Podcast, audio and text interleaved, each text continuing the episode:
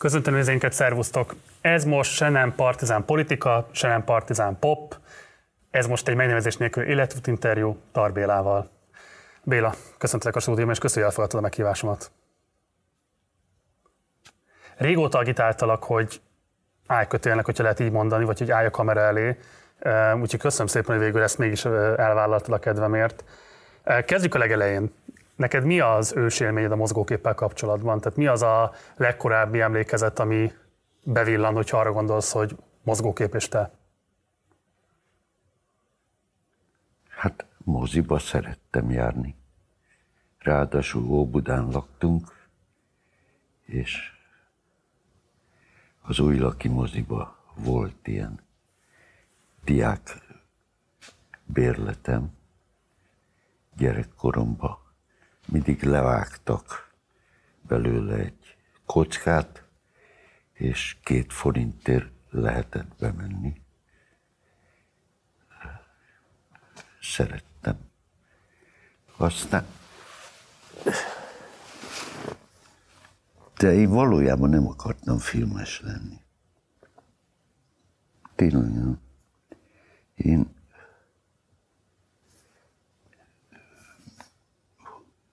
végül is, hogy hogy volt ez, hogy igen, hogy akkoriban ugye volt az Orfeo csoport, és annak a környékén ott próbáltam valamit csinálni, és akkor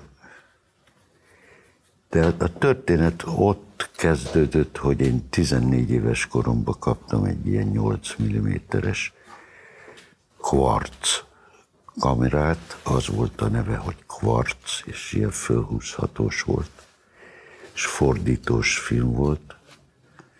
Tehát amikor kiment a film, akkor ki lehetett venni, és átfordítani a másik oldalra, mert 16 mm-es volt a film, de ezt egy 8 mm-es kamerába így lehetett használni. És ezt 14 éves koromban megkaptam, és valójában ilyen játéknak tartottam. És Bármi akkor megmaradt ezekből a felvételekből? Semmi. Semmi, és akkor úgy kezdődött, hogy ott az Orfeó környékén mi megalakítottunk, akkor már ilyen 16 éves voltam, és megalakítottuk a Zigavertov filmcsoportot, és hát onnantól kezdve eldőlt a sorsom, mert végül is az történt, hogy csináltunk egy Vendégmunkások című 8 mm-es filmet egy cigánybrigádról, egy kubikus brigádról, akik írtak egy levelet. Hát a kép az az volt, hogy ott dolgoztak, izé, éltek Pesten egy munkásszálláson, és Heves megyéből jöttek. És a hang az pedig annyi volt, hogy amit külön magnóról kellett lejátszani, az annyi volt, hogy írtak egy levelet akkor a Kádár Jánosnak, az MSZMP főnökének, és azt kérték, hogy kapjanak engedélyt arra, hogy Ausztriába mehessenek dolgozni, mert Magyarországon nem bírnak megélni. És akkor ez volt egy ilyen, mint, mint amilyen abban a stílusban, ahogy az orosz muzsik ír a cáratyuskának, nagyon alázatos, és szépen kérjük meg, és a többi. És hát ezzel végül is egy amatőr filmfesztiválon nyertünk, és utána kitört a balé. Azon tört ki, hogy emlékszem, hogy az volt a fő probléma, hogy nem elég, hogy ezt megcsináltuk, és levetítettük egy amatőr filmfesztiválon, és még nyertünk is vele, hanem hogy ezt én fogtam a 8 mm-es vetítőt, fogtam egy magnót, és vittem munkásszállásokra vetíteni. Ekkor voltál 17-18? Hány éves voltál? 16. És akkor innentől kezdve már akkor kitört a balhé, akkor behívattak pártbizottságra, basztattak, és az volt a történet lényege, hogy később, amikor már 18 lettem, akkor, akkor ugye akartam menni egyetemre filozófia szakra, mert nekem az volt a vágyam. És hát megmondták, hogy én Magyarországon egyetemre soha ne is álmodjak róla. És akkor így eljöttem ide Óbudára a hajógyárba dolgozni. Ezt két évig bírtam, aztán beszart a derekam, mert segédmunkás voltam, és ilyen nehéz vasakat kellett. Annak a terhét fizeted meg most? Igen. Igen. És hát úgy egyre radikálisabb anarchista, vagy szélsőbalos irányba mentünk el. És így, így ennyi. Szóval én az utolsó években a, a gimnáziumba már nem iskolatáskával mentem, hanem egy Mao Bibliával a zsebembe, és az nekem elég is volt. szóval vannak ilyen. De jó volt, mert az ember fiatal volt, és vidáma. Minden olyan könnyű volt. Cigány vendégmunkásokról szóló filmedről lehet tudni, hogy az nincs már meg. Azért nincs meg, mert te elvesztetted a kópiát, vagy azért nincsen meg, mert bevonták a hatóságok, és akkor viszont lehet, hogy valamelyik raktárban ami megtalálható. Nem, nem. Ö, meg akarták venni tőlem. Magyar állam? Ö, ez ilyen nagyon furcsa volt, mert a hajógyárba egyszer csak fölhivatott a műhelyfőnök, és azt mondta, hogy hallotta, hogy nekem van egy ilyen dolgozatom, és mondtam, hogy igen. És azt mondta, hogy mégis mennyibe került ez magának. Hát mondtam, hogy olyan kávé 5000 forintba, és de mondtam, hogy nem eladó. Tehát voltak azért nekem ilyen élményeim ezekről az emberekről, de hát aztán ennyi. Nem, nem tudom, itt költözések közben, vagy nem tudom én hol, szóval valahol elkallódott, amit én végtelenül sajnálok. Ma már nyilván többet érne, mint 5000 forint. De. Arról van bármi tudomásod, hogy mi lett a filmet szereplőjével a sorsa? Nincs.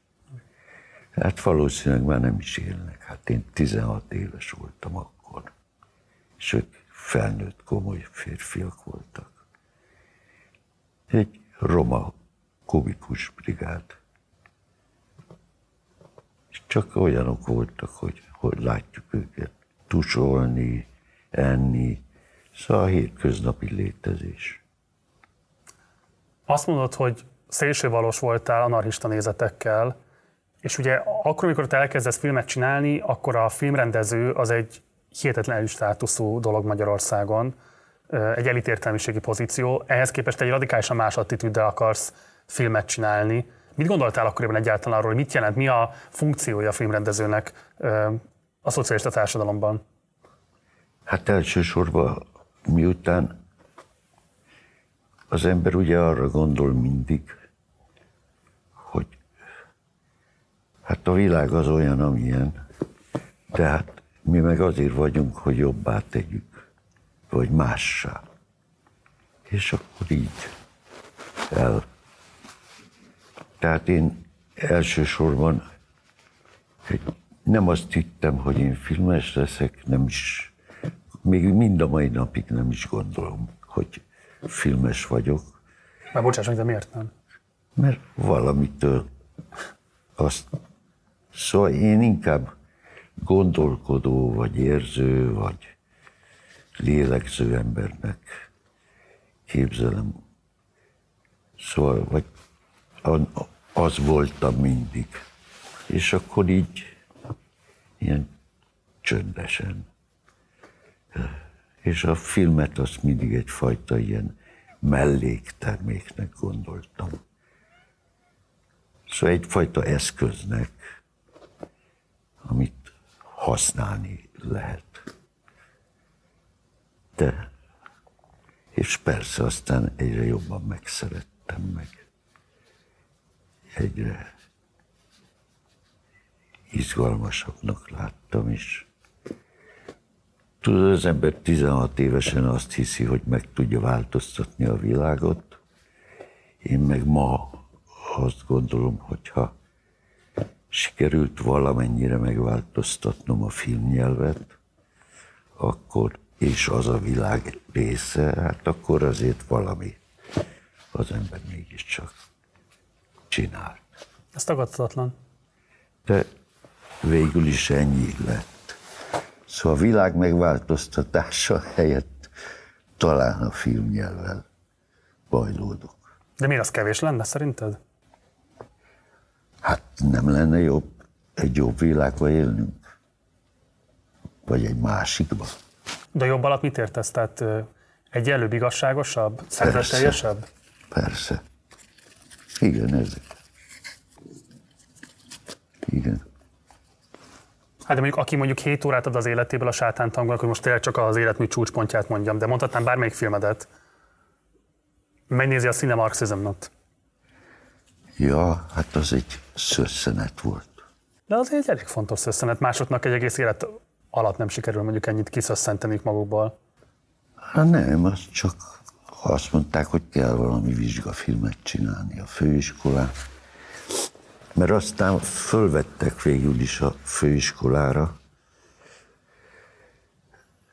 mert, de hát akkor már volt egy mi nagy díjam. A családi tűzfészekre? Na.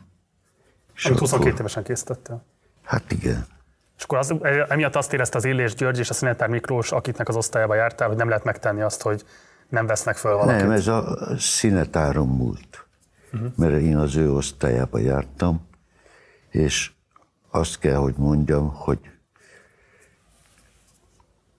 hát én mind a mai napig nagyra becsülöm, tisztelem és szeretem őt, mert egy végtelenül liberális ember volt.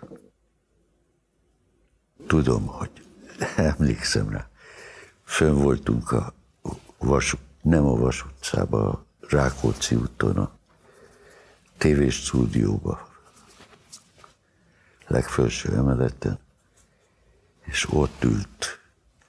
Ott valamit kínlódott egy osztálytársam kamerákkal, és akkor a színetár így nézte, nézte, nézte, és ott ültem mellette. És azt mondta nekem, mester, fogadjon meg két jó tanácsot. Mindig legyen egy érvényes ablak az útlevelébe, és annyi benzin az autójába, hogy Bécsig legalább elég legyen. És életem végéig nem felejtem el. Olyan egyrészt jó humora volt, másrészt nagyon liberális ember volt. Tudom, hát. És akkor mindig egy kicsit úgy ilyen, ilyen módon gardírozott minket, hogy ilyen praktikus bölcsességeket mondott, és ezzel engem mindig levett a lábamról.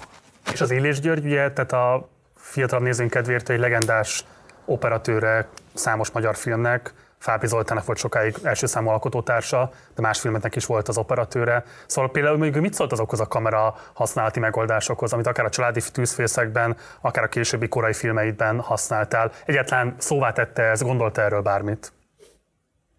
Azt nem tudom, hogy ő mit gondolt, de hogy engem nem szeretett, azt tudom.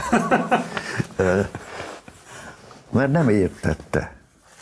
Ó, tényleg, szóval de nem, szomorú. Ér, nem értette, hogy én mibe utazom, és egyszer volt egy operatőri gyakorlatunk, ahol, az, ahol én fogtam, és vezettem, a, világítani kellett egy műterembe, és akkor ott és akkor én semmi más nem csináltam, mint kitaláltam valami mozgást a szereplőknek, meg egy mozgást a kamerának. És betettük a kamerát egy tolókocsiba, és akkor az volt a fártunk. És, és tudom, hogy a Illés papi az egyszerűen kiütést kapott tőlem. A főiskolán majdnem mindenből ötös voltam, két tárgyból nem, a tudományos szocializmusból és, a, és az operatőri ismeretek című. Mert én operatőr akartam lenni. Komolyan. Úgyhogy aztán, szóval, hogy két szakos, hogy operatőri diplomát is, meg rendezőit is. Hát a végén csak rendezőit kaptam, mert az illés papi viszketett tőlem. Szóval nagyon nem szerettük egymást. Amennyire én a Szinetár Miklóst respektáltam és szerettem, főleg amiatt a iszonyatos, szarkasztikus humora miatt. Érted? Szóval a papi az, neki ez túl sok volt, amit én. Szóval, hogy öt percen keresztül menjen a kamera a műterembe, jöjjön, izé, mozgások legyenek, csak.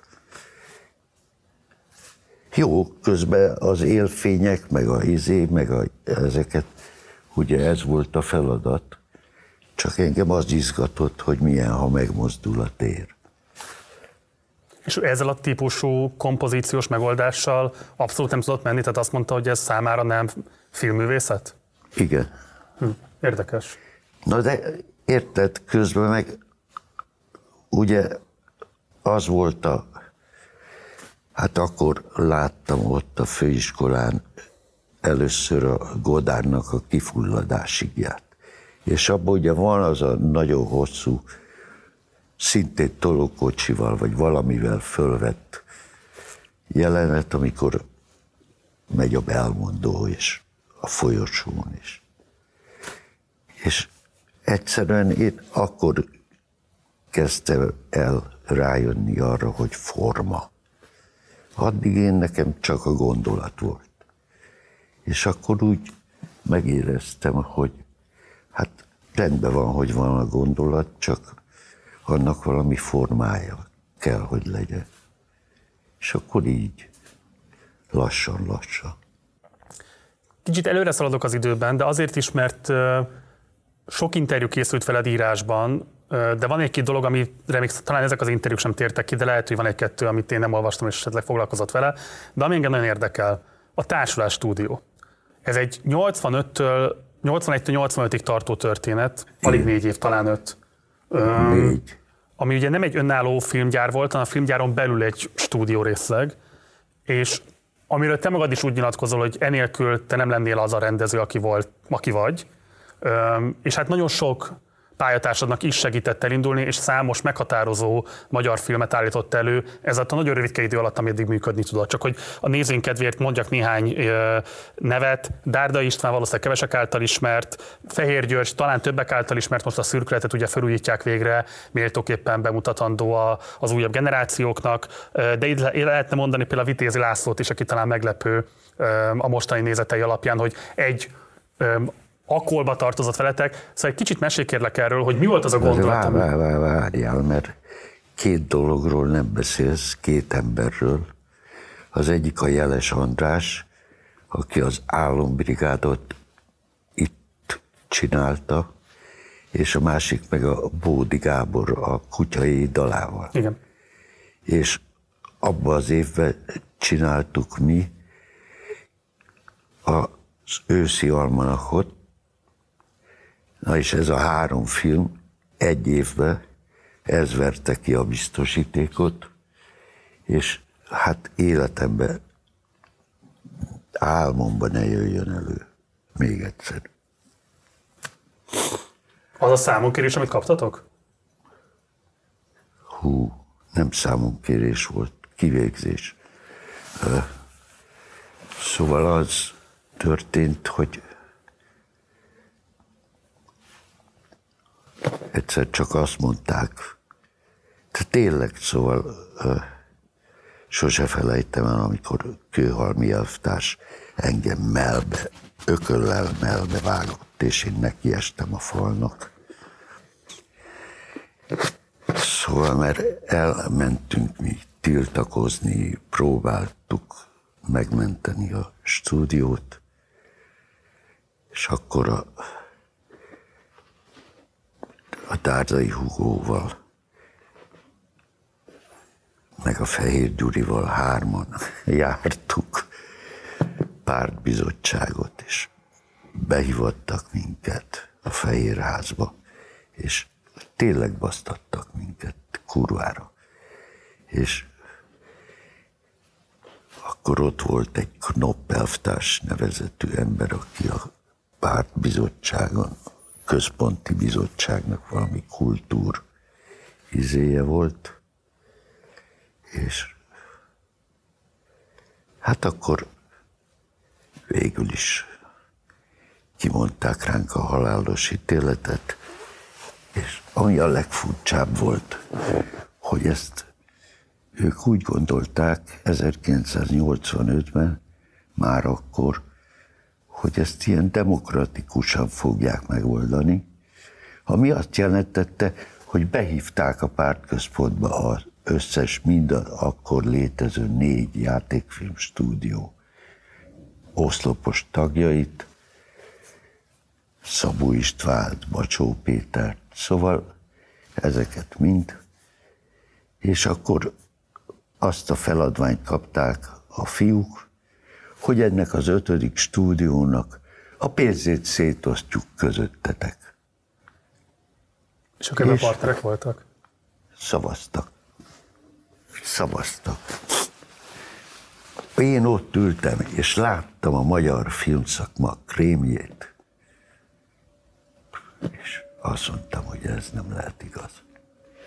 És akkor ugye az történt, hogy az ember hazament, és tudta, hogy itt a vége.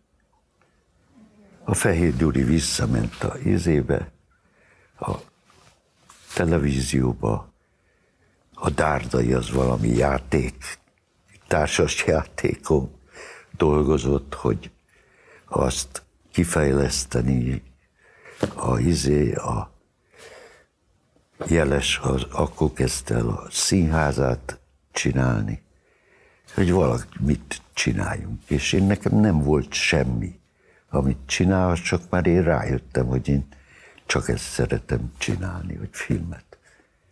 És hát akkor jött az a gondolat, ja, és akkor már ben volt a társulásban a sátántangónak a forgatókönyve és el is fogadták a fiúk. De azt kell, hogy mondjam, hogy szerencsém volt, hogy akkor nem csináltuk meg. Miért? Mert nagyon más film lett volna. mert megpróbáltuk a Krasznórkaival ilyen lineáris forgatókönyvet csinálni belőle, és akkor egyszer csak jött a, a ez a felszámolás, és annyi történt, hogy akkor a Krasznahorkai végső soron megsajnált, mert akkor már egész súlyos depresszióban voltam, és volt nekem a Krasznahorkaival való együttműködésünk előtt egy ötletem egy énekes nőről, és annak az ügyeiről, és akkor összeütöttünk a Lászlóval egy forgatókönyvet, a kárhozatét, és akkor akkor elmentünk a magyar hirdető reklám stúdiójába, ahol a Sik Bandi volt a stúdióvezető, akinek voltak ilyen illúziói, hogy ő majd játékfilmet fog egyszer csinálni, és beleállt ebbe a dologba.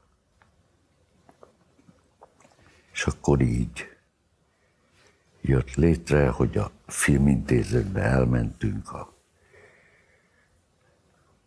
akkor a Marx József volt, az, nem, akkor a Nemes Kürti volt az igazgatója, és végül is abból a pénzből, amit lecsipett a film restaurálásokból, meg még a moképet rádumálták, és akkor így televízió, mokép és a Magyar Filmintézet így egybe csinált egy koprodukciót, és akkor mi meg tudtuk csinálni a kárhozatot. Hm.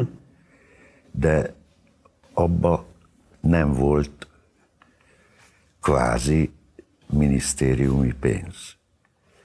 És tehát az első, ha úgy tetszik, független film volt. És tudom, hogy amikor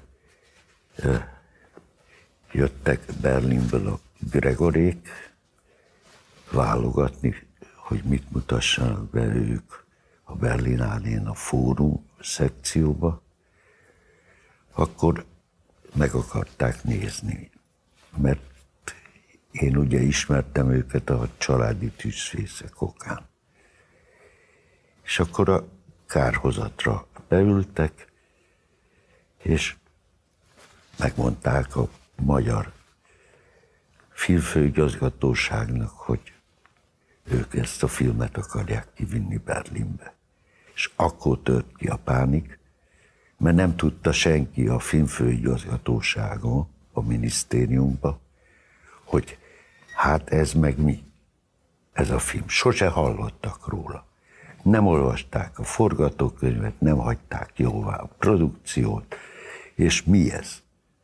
És akkor kellett csinálni egy film elfogadást, ahol összeült a cenzúra bizottság, és megállapították, hogy hát ezt nem mehet ki Berlinbe a fesztiválra. És akkor a filmfőigazgató ilyen óvatosan azt mondta, hogy már pedig az a baj, hogy már látták, már nem tudjuk letagadni. És akkor ilyen módon végső soron el,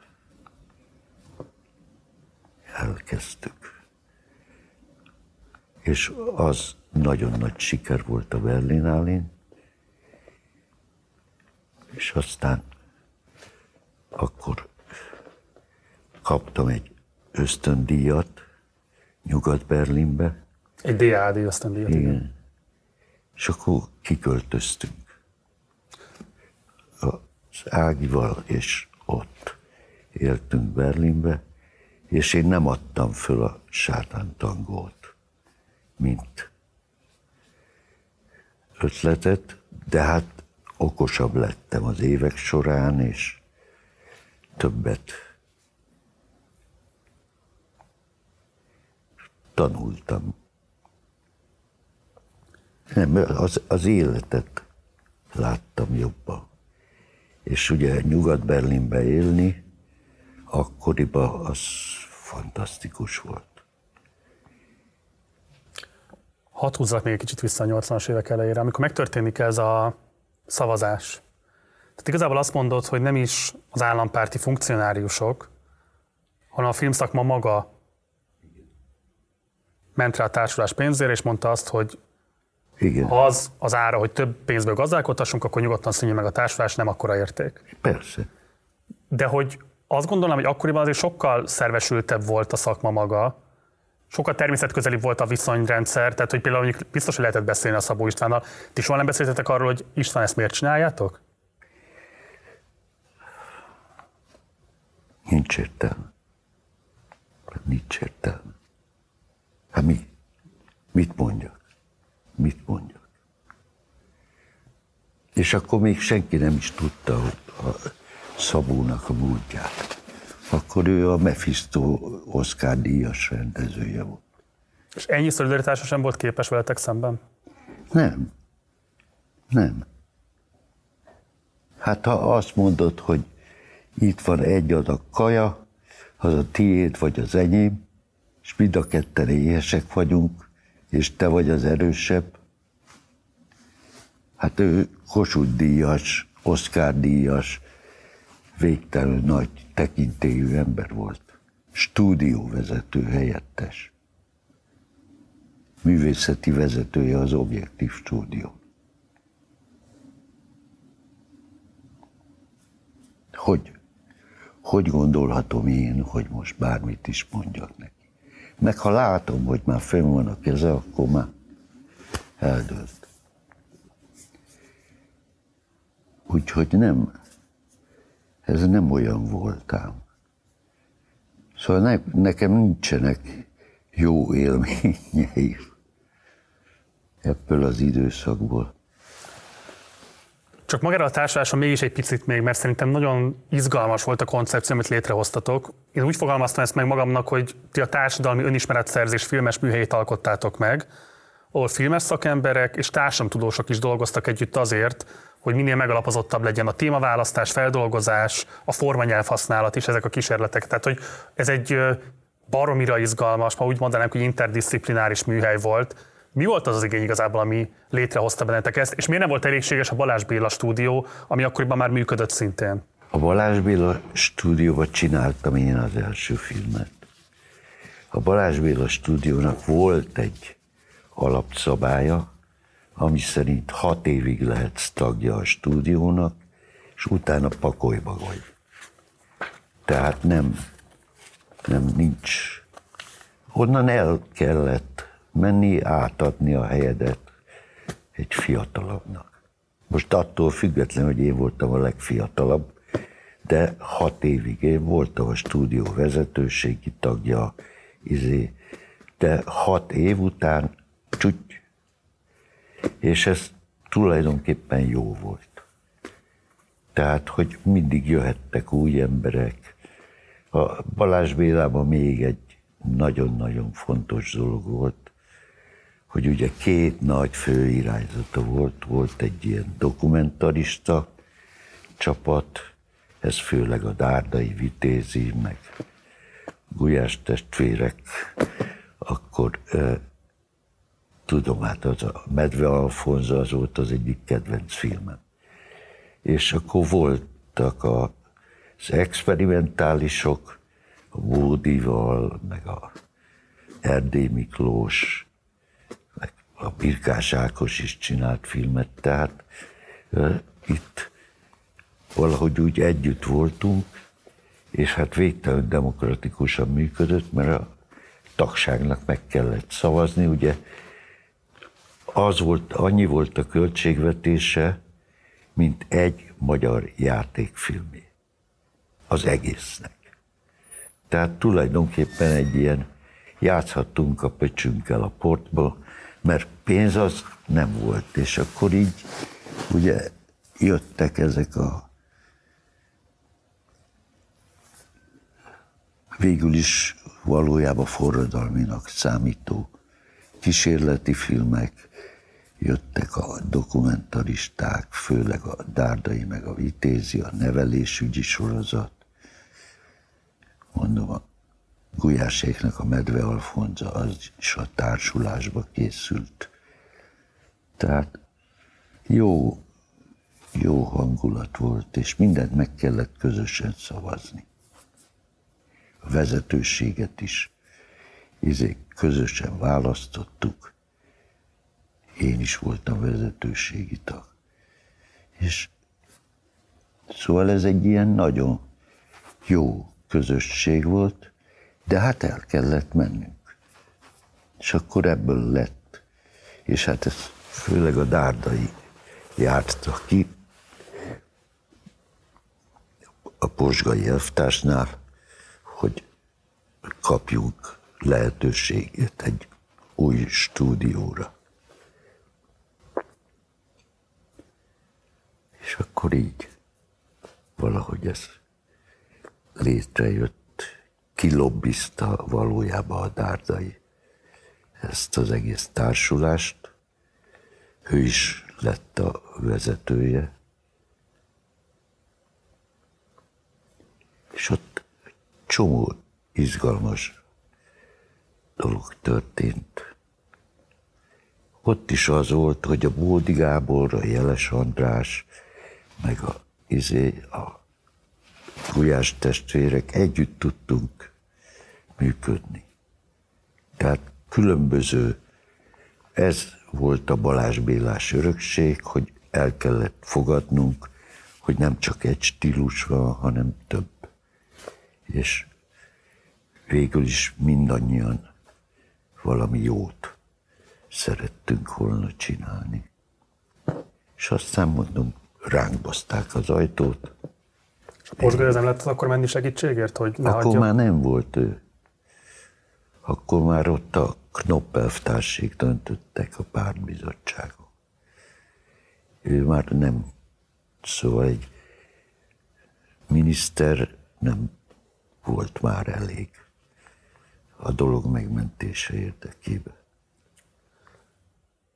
Soha később, akár a rendszerváltás után, amikor azért neked jelentős sikereid voltak, mások is tudtak az jelentős sikereket aratni a, a, a társulásból. Sajnálatos módon ugye Bódigában nem élhette meg a rendszerváltást, de hogy soha nem merült fel később, amikor már bizonyítottatok, elismeréseket hoztatok, stb. stb., hogy a társulást valamilyen módon revitalizálni lehessen? Már nem. A tárdai megcsinálta ezt a MIT stúdiót, mozgókép innovációs társulás néven, de abban én már nem. Még a sátántangóban benne voltak, de aztán nekem a Hugóval el, valahogy úgy elmentünk egymástól. És Szakmai vagy személyes okok miatt? Én valójában sose értettem azzal egyet, hogy, hogy egy politikai támogatással valamit létrehozni. Szóval én nem, ebből én nem kértem. És nem is, nem is értettem, hogy ezre miért van szükség. Ő meg, hát ha megnézed az életművét, a filmjeibe, hát ilyen, ez a reform kommunista magatartás volt, én pedig egyre radikálisabban nem bírtam elviselni hm. ezt a rendszert, pláne a nyugat-berlini tartózkodással megfejelve. Szóval azért én nem, én nem szerettem ezt. És akkor már el is, már emberileg is eltávolodtunk. Még a rendszerváltás előtt maradva, azt ugye mondtad, hogy filozófus szerettél volna lenni, vagy szerettél volna filozófiára jelentkezni, és azt lehet, hogy neked azért egy fontos inspiráció forrás volt a Lukács iskola, tehát Heller Ágnes, Vajda Mihály és köre. Ö, Hogyan kerültél velük kapcsolatba, és pontosan mi az, amiben ők inspirálták a te művészetedet? Valljuk be őszintén. Ö, nem. Én a Heller Ágival már csak így a vége felé barátkoztam össze. Szóval ő, szóval őket én tudom, hogy kik. Nagyon respektáltam őket, de azt is tudtam, hogy a filozófia az egy nyelv, és a mozgókép az egy másik nyelv. És akkor én már filmes voltam. Hmm. De ismertük egymást, meg respektáltuk egymást, meg nekem az végtelen fontos volt, hogy ők mit mondanak arra, amit az ember csinált. Tehát tudom, hogy volt a Torinoi lónak csináltunk egy ilyen privát vetítést, ahol ott volt a Jancsó, ott volt a Hellerági, ott volt a Várszegi Asztrik, azt hiszem. És szóval érted, és akkor, amikor ezek az emberek, akkor azért izgultam, hogy ők mit, hogy fognak erre reagálni. És, és jó, jó volt. Szóval akkor én úgy éreztem, hogy megérte. Jancsó említed, és nekem nagyon éles emlékem az, hogy amikor megkaptad a Magyar Filmkritikusok Szövetségétől az életműdíjat, aznap halt meg Jancsó Miklós. Ja, pokoli volt. Felvétel is van arról, most nem fogjuk bejátszani, de felvétel is van arról, hogy milyen megrendülten veszed át. Hmm. Hát akkor azt mondtam, úgy emlékszem, hogy a szartér az egész. Igen. Szóval, és nem azért, mert hát ilyen. Én Én nagyon szerettem a Miklóst, nagyon nagyra becsültem, gimnazistaként kívülről fújtam a filmjeit,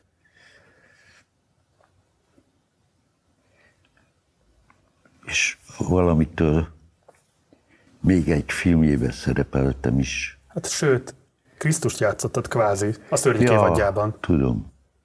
Miért gondolta szerinted azt, hogy neked kell Krisztust játszanod? nem, nem volt mindegy. Hát azért egy jelentős állítás a másik világháború utáni magyar filmművészet talán legjelentősebb alkotójának az egyikétől egy másik alkotótársa felé, hogy szerintem te vagy Krisztus. Az így nekem nem kötődött össze. Nem.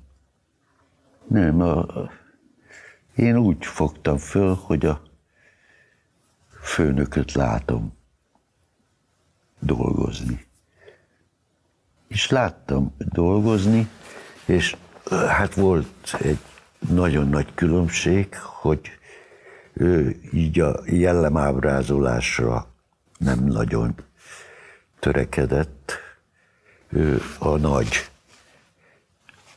egységekre gondolt mindig. Én pedig szerettem elbajlódni a emberi rugókra. De hát, érted? De ettől függetlenül én nagyon respektáltam őt, és aztán érdekes módon így a Torinoi ló környékén barátkoztunk igaziból össze. De bocsánat, addig mi tartott titeket vissza attól, hogy a kölcsönös tiszteletet barátságá formáljátok? Nem tudom. Nem tudom. Ez rajta múlott. Rajta múlott. Nem nagyon hihetetlen mennyiségű emberre volt állandó körülvéve. De valamitől az volt az érzésem, hogy a Miklós az kicsit ilyen narcisztikus ember volt, és nehéz és nem akart igaziból megnyílni. És valamitől a Torinoizó nagyon tetszett neki, és többször is megnézte, amin én csodálkoztam, mert régebben, ha az ember hívta egy vetítésre, akkor azt mondta, hogy jó, jövök, aztán baszott eljönni, és szóval tudod, a Miklós olyan volt, hogyha valaki a világ legrosszabb filmjére valahogy sikerült becsábítani őt, akkor így megveregette a vállát a rendezőnek, és azt mondta, csak így tovább. És volt ebben valamilyen kissé cinikus, de hát nem tudom. De azt tudom, hogy a Torinoiló nagyon tetszett neki, és aztán plusz még ugye az történt, hogy ő, hogy engem megválasztottak a Filmművész Szövetség elnökének, a tagság, és ő meg tiszteletbeli elnök volt. És akkor így automatikusan az a helyzet állt elő, hogy én meg úgy valahogy fölmentem hozzá, vittem egy üveg bort, ő szivarozott, én cigarettáztam, és elbeszélgettünk. És úgy egyre jobban megértettem őt, és azután akkor már az ember sajnálja, hogy évekig nem, nem volt közöttünk rendes kapcsolat. És megszerettem a Miklós nagyon. És hiányzik is. Szóval hiányzik, jó volt vele lenni. Kifejezetten.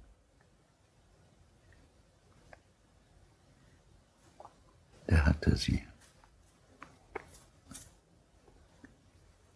És az volt a legdurvább, hogy én jöttem vissza Szarajevóból,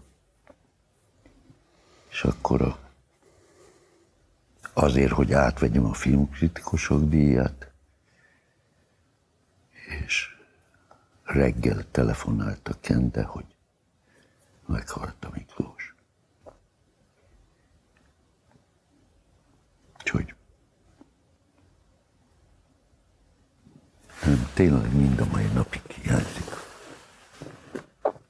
De vannak emberek, hiányoznak. Hiányzik a Fehér Gyuri, kinek az volt a véleménye, hogy a november 7-e nem ünnep, a nyuszi az igen. Szóval van, vannak emberek, akik hiányoznak. Hiányzik a Balassa Péter. Nagyon. Hiányoznak emberek. Amit szerintem nagyon érdekes a filmjeiteket összevetve Jancsónál és nálad, Ugye Jancsó nagyon sok filmet készített a népi paraszti kultúráról, egészen akár a 19. századig visszamenve a parasztlázadások történetét is beépítve például a még kér a népbe, és hogy ott még egy, ez egy eleven létező hagyományként van jelen az ő filmjeiben, érkeznek a te filmjeid, ahol azt lehet látni, hogy ez már egy teljesen omladozó dolog. Hát a sátántanok gyakorlatilag egy TS széteséséről szól. Az utolsó pillanatait kapja el annak, hogy ez még esetleg valamilyen módon létezne és mostanra gyakorlatilag az agráriumról, a paraszti létről semmilyen tudása nincs a filmrendezőknek, nem is foglalkoznak ezzel a témával. De az, ugye az történt, hogy a Krasznahorkai megírta ezt a regényt. A regény az, tudom, mert mikor minket a Balassa Péter hozott össze. És akkor én megkértem a Krasznaorkait, hogy mutassa meg az eredeti helyszíneket és az eredeti szereplőket. Mert hogy ő ott élt, és ezek között az emberek között, és Akkor jöttem rá, amikor megmutatta, lementünk Gyulára és annak környékére, és amikor ő ezt megmutatta, meg hogy kik az eredeti, akikről ő írta, hát akkor értettem meg, hogy miért baromi tehetséges ember, mert teljesen. Szóval ott ültek ilyen szerencsétlen véglények, akiknek a krasznorkai képes volt egy kicsit így megmelni őket. És plusz hát, ha elolvasod a regénynek az első mondatát, hogy fut, aki a, azon a faágon látta elmenni, a, és jön egy oldalnyi mondat, akkor rájössz arra, hogy húha. Szóval itt, hogy miért baromi tehetséges ember. Mert maga a forma megemeli, és egyszerűen méltóságot ad nekik. Míg az életben csak tényleg ilyen szerencsétlen szocializmus által megnyomorított emberek voltak. És, ez, és akkor rájöttem, hogy hát itt nincs, itt ezt, ezt nem lehet így szóval megfilmesíteni, hanem végig kell nekem is járni. És akkor végigjártam az Alföldet. Az egész előkészítése az két év volt. Szereplő kiválasztással, helyszín kiválasztással. És amikor tudod, mész, úgy jobb, jobbra-balra, akkor találkozol emberekkel, akkor föl, tudom, hát volt egy ember, megérkeztünk, azt hiszem a Medvigyel voltam, és hátulról valami beérkeztünk egy ilyen telepre, valami földúton, és akkor megkérdeztük, ott állt egy ilyen véglény, és megkérdeztük, hogy hol vagyunk, mi ez. Ráadásul ilyen katonai térképeket elmentünk és vettünk, amin minden ház rajta volt. És akkor amit láttunk, azt bekarikáztam, áthúztam, mert nem volt jó. És itt beérkeztünk valahol, és akkor kérdeztük az embert, hogy hol vagyunk. És ő azt mondta, Mumu. Hol vagyunk? Mumu. Akkor jó, ahol szegényt ott hagytuk, mentünk tovább, és akkor hátra néztem, és láttam, hogy ki van írva egy ilyen jó, kovácsolt vas, vagy mit tudom én milyen kapura, hogy Magyar-Mongol Barátság TS. Annak volt a telepe. Tehát igazat mondott az ember, Momo. Na de hát bazd meg hát. És akkor úgy lassan úgy elkezdtem fölfogni, hogy hol vagyok, mit jelent az, hogy Alföld. És ezek után már nekem nincsenek illúzióim, és megértettem, hogy miért, eh, hogyan tudott győzni a Fidesz harmadszor is. Momo. Érted? Annak az embernek az agyát nem, tudsz mit csinálni vele. Szétitta, szét, izért, semmi. Szóval kész. Véglényekké válunk, és nincs valahol nincs. Tudod, először a méltóságodat tiporják el, aztán ez már fizikai, rámegy a fizikai állapotodra, és aztán boink.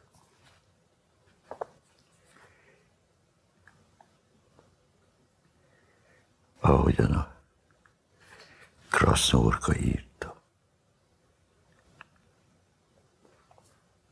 Ha az ember azon gondolkodik, hogy a hídon áll, és azon gondolkodik, most nem idézem pontosan, és azon gondolkodik, hogy ugorjon-e vagy sem, elég őrá gondolni, és már ugrasz is. Szóval kész. És ezzel együtt én nem vagyok pessimista, mert abban azért hiszek, hogy az emberi méltóság megtörhetetlen, még akkor is, hogyha porrá törték, valahol muszáj, hogy legyen annyi erőnk, vagy kraftunk, vagy valamink, hogy ki, kijöjjünk ebből. Tehát ez hosszú idő. Valószínűleg nem elég egy ember életre. Biztos, hogy nem elég. Ugye Jancsónál ezek a filmek, amik a paraszti társadalommal foglalkoznak, alapvetően agitatív típusúak. A Miklóst a struktúrák érdekelték, és nem az egyéni drámák. Engem meg az egyéni drámák is érdekelnek, és a struktúrák is. De ez két, ez két különböző. Csak azért nagyon fontos szerintem, mert hogy a sátántangó az elkészülésnek a pillanatában is nagyon élesen mutatott rá jelenségekre, amikre ez a társadalom nagyon kevés tudással rendelkezik, és ennyi idő elteltével most, amikor a legfontosabb témák egyike minden nyáron, az utóbbi két nyáron biztos, hogy hogyan szikesedik az Alföld, hogy a tíz éven belül meg fog szűnni mindenfajta termelési lehetőség, egyszerűen ki fog száradni teljes egészében. Tehát ez a típusú, tehát nálad még sok a sár, de azt lehet látni, hogy itt termelő tevékenységet végezni már nem lehet, és nem csak a természeti okok miatt, hanem egyszerűen azért, mert mindenfajta ehhez szükséges hát, társadalmi együttműködés és föl, fölépítünk egy jó baszom nagy akkumulátorgyárat, hogy nagy hatalom legyünk. Igen. Adjam már. Olyan nevetséges, szánalmas. Tényleg. Nem, nem tudok erről mást mondani. De a kultúra nélküli agrártársadalom az állat jelenik meg először. Hát mert ezek mezőgazdasági proletárok. Szóval ugye az ember arra jött rá, ha az alatt a két és fél év alatt, amíg az Alföldet jártam, és mindenhol hogy ezek tényleg mezőgazdasági proletárok. Nincs tulajdonuk, nincs ö, kertjük, nincs semmi, ami a hagyományos paraszti életre emlékeztető. Igen, a Jancsónál volt ennek egy ilyen arhaikus megfogalmazása, de szóval ez nincs. De még a vitézén is, akár a békeidőben, tehát ott is azért azt lehetett látni, hogy, hogy, hogy létezik a kollektíva, létezik valami fajta közösség. Őszintén láttam a filmet, de nem, már nem emlékszem rá. Oké. Okay. És a Vitézi volt az egyetlen pártag a társulás stúdióban. Azt nem szívlelted? Mit? A vitézit? Nem, a pártagságát. Hát ki, ki szívlelte? Szóval tényleg ki? Hát azért az már nyilvánvaló volt, ugye eleve úgy kezdődött, hogy a 68 Magyarországon a 73 környékére ért be akkor rakták ki a helleréket az országból, akkor izé a Lukács hiába próbált bármit is csinálni, ezeket elkergették az országból. És a 70-es évek elejétől már tudtuk, én is éreztem, hogy ennek a dolognak annyi, Ez csak időkérdése volt, hogy tudod, mikor 80 kettőbe, igen, akkor volt. Megjöttünk az Ágival Lokárnóból, és akkor a József Nádor téren laktunk, és már akkor lehetett látni, hogy, hogy eródálik a, az az úgynevezett szocializmus. És olyan szépen, lassan már ott volt a József Nádor tér végébe egy nyilvános WC, ahol a meleg társadalom találkozgatott. Ott üldögéltek a padon, meg izé, és akkor ugye az ember lement. És hát mi megérkeztünk Svájcból, Olaszországon át, és lementünk illegálisan Nápolyig, mert nem volt olasz vízumunk, csak Svájcra volt vízumunk, de Olaszország és Svájc között nincs határ. És, és aztán Nápolyból vissza, és akkor Ausztrián keresztül haza, és tudom, hát akkor volt ez a nyűvév divat, és akkor már le voltam nyírva, és fogtam egy üveg sört, és mentünk le a Dunakorzóra kicsit sétálni. És akkor már jött a rendőr, és közölte, hogy közterületen alkoholt fogyasztani tilos. És mondtam neki, hogy most akkor dobjam el, és akkor a rendőr azt mondta, ne dobjam el, mert az is két forint. Na most, ér, szóval ez az, amikor egy rendszer elkezd szétesni. Azért nem izgatom én most magam annyira ezen a Fidesz izén, mert már látszik ezen is, hogy eródálik, hogy már nem képesek, már nem. Szóval vége lesz ennek hamarosan, csak hát azért tudod, mi van, én egyszer már végigcsináltam ezt a szocializmust, életem első 40 éve ráment, most nem hiszem, hogy van még 40 évem erre a dologra. Szóval ez biztos.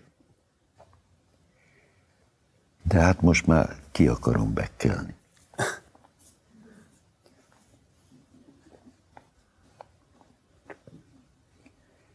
Ez nem 82-ben volt, hanem 84-ben. Bocsánat, most belegondoltam. De akkor már 83-84-ben, akkor már itt volt az egész rock and roll. Akkor mi már a Vigmiskával dolgoztunk, akkor már, akkor már a Krasznorkaival, szóval az, akkor már itt már el,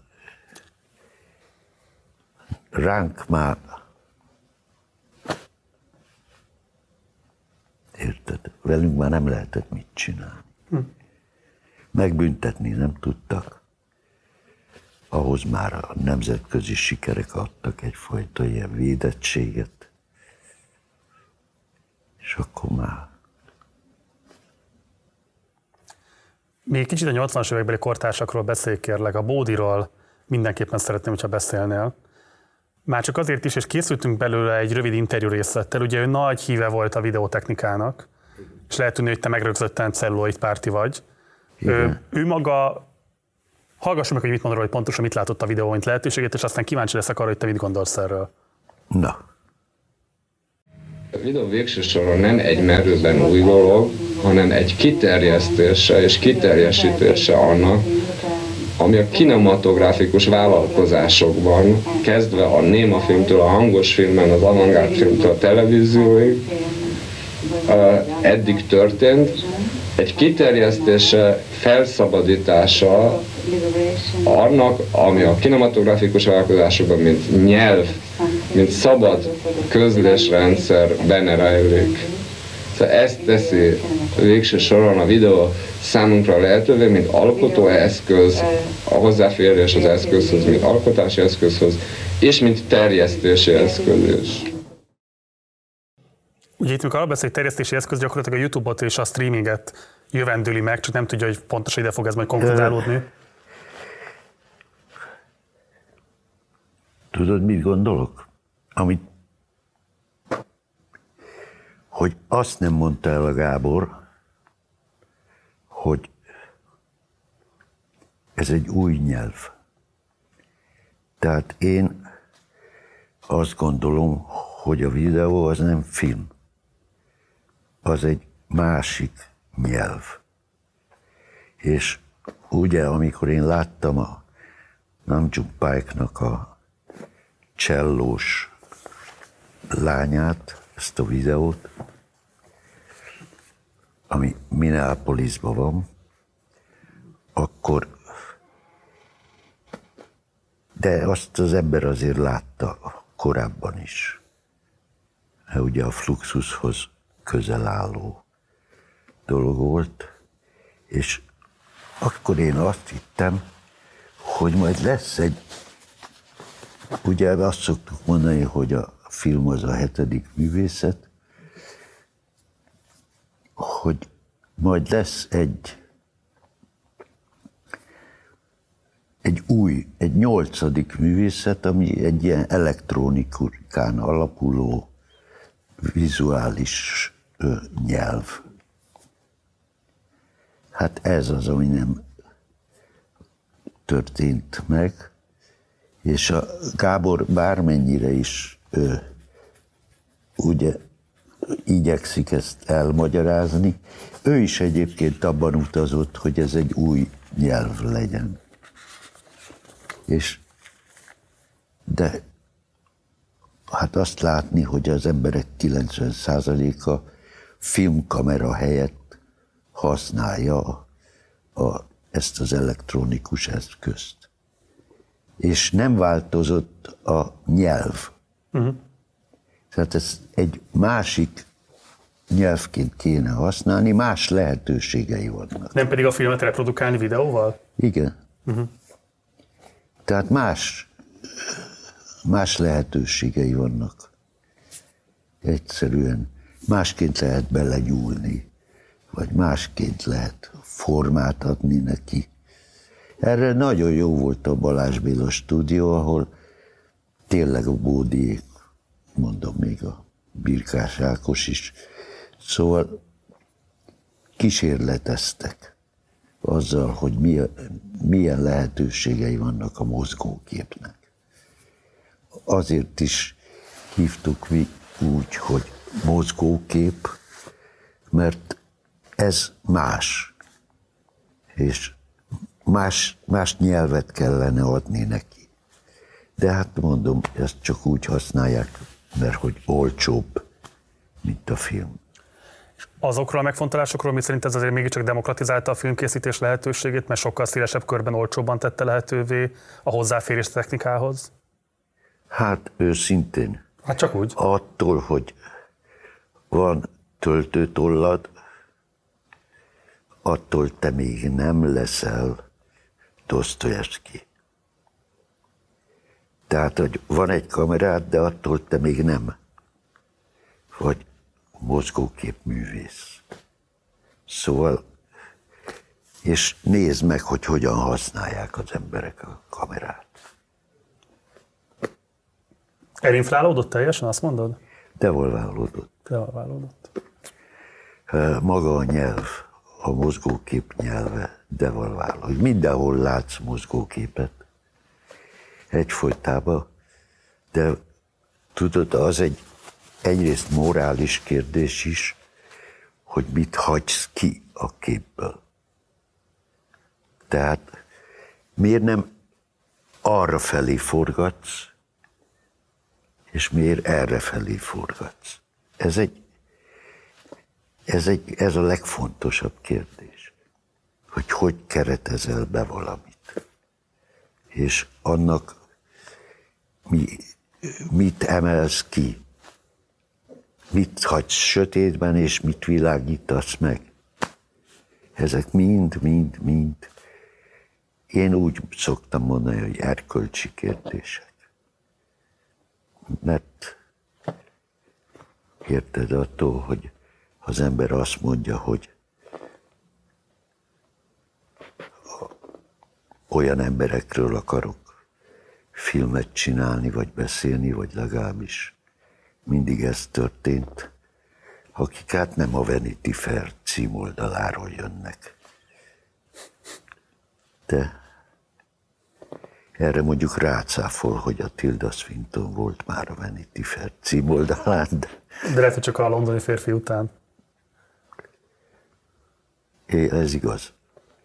Mert amikor mi a londoni férfit csináltuk, akkor még a Tildának nem volt Oscar díja, meg nem volt.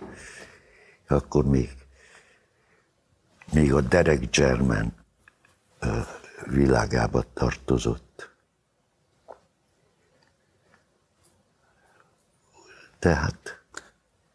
Erről például mit gondolsz? Ez egy nagyon fontos kérdés. Tehát, hogy egy nyilvánvalóan vitán felülállóan tehetséges ember, de hogy azért mégiscsak ő se tud ellenállni annak, hogy ne legyen részese, alkotó eleme a hollywoodi filmgyártásnak. Ez szomorúsággal veszed tudomásul? Nem, mert ez... Természetesnek tartod? Hát először is egy színésznek meg kell élnie. De fölteszem a Tilda Swinton azelőtt is megélt, hogy hollywoodi állistás sztár lett volna. Hát, de így más. Ez biztos. Érted? Én nem, ezzel nekem semmi bajom nincs, meg egyébként, tehát Tildáról azért azt tényleg tudni kell, hogy ő az, aki a legkevésbé hollywoodi sztár. Szóval ő az, aki Oscar ide, Oscar oda, az api csaponggal forgat, akkor ilyen, és ő tényleg az ilyen független, mondva, hát a Derek German is tálójából jött. Persze. Tehát ő, ő neki egy másik, hát van egy ilyen énje, hogy néha el kell menni pénzt keresni, de ezt ő igazán szívesen tényleg ezekben a izékben mozog. Egy kulturális körben. Tehát ő, ő másfajta nem hollywoodi sztár, az biztos. Rendes kót, tábornok volt az, az apja. Én ismertem az egész, ismerem a családot. Férjével találkoztunk Edinburghbe, vele is. Szóval Az apját nem ismerem. De, hogy nem ismertem, nem, nem tudom. De egy tábornok lánya, szóval. Bódira visszatérve, ti közeli személyes jó barátok voltatok? Hát a Gáborral halála előtt egy héttel találkoztam, kicsit kísértetiesen olyan volt, mint a, a Jancsónál. Tudom, hogy valamiért fönn voltam nála, és ott izélt. Már akkor nem volt jó hangulatban. Szóval a Gábor egyszerre volt az underground egyik vezéralakja, a, és a, de ugyanakkor meg akart hollywoodi izé is lenni. Sztár is. Tehát ez a két légy egy csapásra ez nem megy.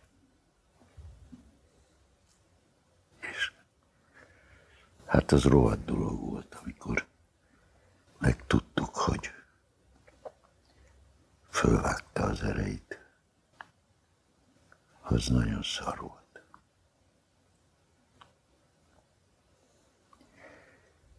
Akart ő csinálni egy ilyen nagy filmet, sok pénzből. Aztán jól kibaszták őt. És azt valószínűleg nem bírta már elviselni. Az a fajta pali volt, akinek egy szóval ilyen teljességre törekedett. És amikor azt mondták, hogy besúgó volt, akkor érdekes módon én nekem ez is belefér, mert ilyen igazi Dostoyevsky hős volt. A teljességet, a bűnt is, a, a jót is, a izét, szóval mi, mindent akart. És nagyon, nagyon nagy ambíciói voltak, és hát baromi tehetséges volt. Szóval mondhatnánk azt is, hogy még a fűrészportból is képes volt filmet csinálni. Szóval olyan formaérzéke volt, meg annyira.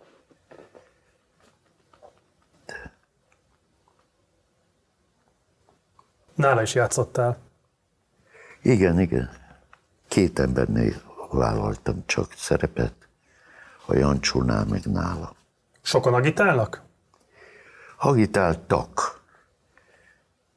Aztán egyszer a Tilda fölhívott, hogy valami olasz rendezőnél ő játszik főszerepet, és hogy én vállaljak el egy szerepet. Aztán azt mondtam, hogy nem. Még az ő kedvéért sem? Nem, nem. És Bódinál miért vállaltad el?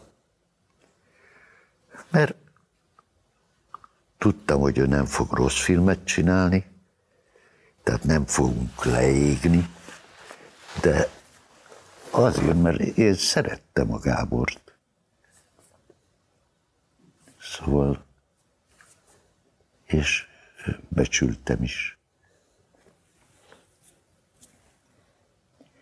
Mert mindig volt hajlamom arra, hogy a forma és a stílus, és ettől ugye ő másba utazott, de érdekes volt. És attól mi teljesen jóba tudtunk lenni. Hogy mást gondoltunk, más formában, de meg nálam idősebb is volt. És azt mondta mindig, hogy és nagyon művelt volt. És azt mondta mindig, mert ellentétben más filmesekkel, aki tényleg egy műveletlen bagázs, és azt mondta mindig, hogy a műveltség erény. És teljesen igaza volt. Úgyhogy ennyi. Meg lehetett volna menteni, vagy ez egy nagyon buta kérdés? Nem. Nem hiszem. Hát erős ember volt. Nagyon erős. Fizikailag is. Szóval volt.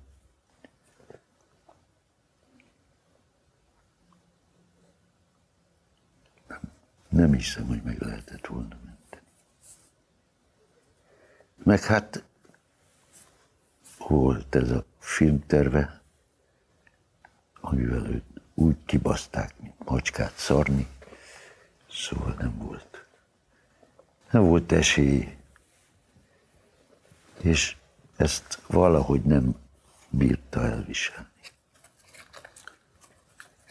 Ha azt mondom, hogy nekem úgy tűnik, hogy a Fehér György lehetett az az filmes, aki talán a leginkább értette azokat a formanyelvi változásokat, amiken te keresztül mentél mondjuk az őszi almanak és a kárhozat közötti időszakban, vagy ami téged akkor nagyon foglalkoztatott, akkor ez egy helytálló megállapítás?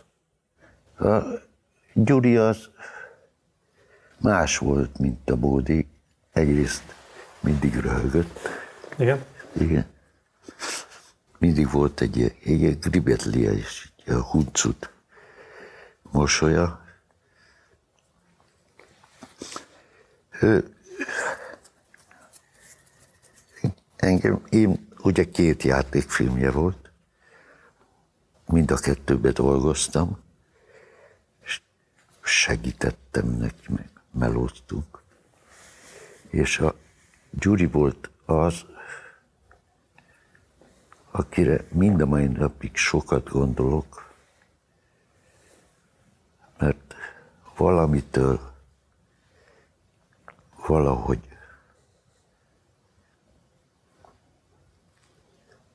ő ugye a Jancsónál többször is szerepelt, és a Jancsónál rá érzett a snittekre, de egyébként mindig struktúrába gondolkodott. Uh-huh.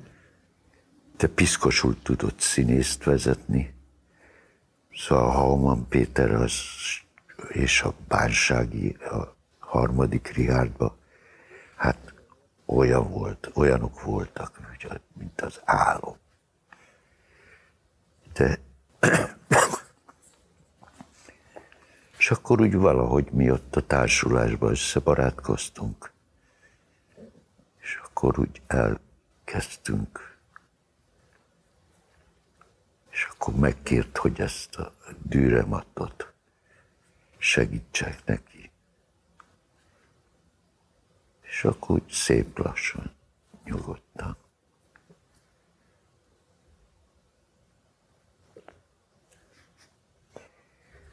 Hát, ahogyan a Cseralmi Gyugyú mondta, már oda át van a jobb csapat. Itt már. Ikerfilm a szürkület és a kárhozat? Nem. Egyáltalán. Nem. Nem. A kárhozat volt előbb.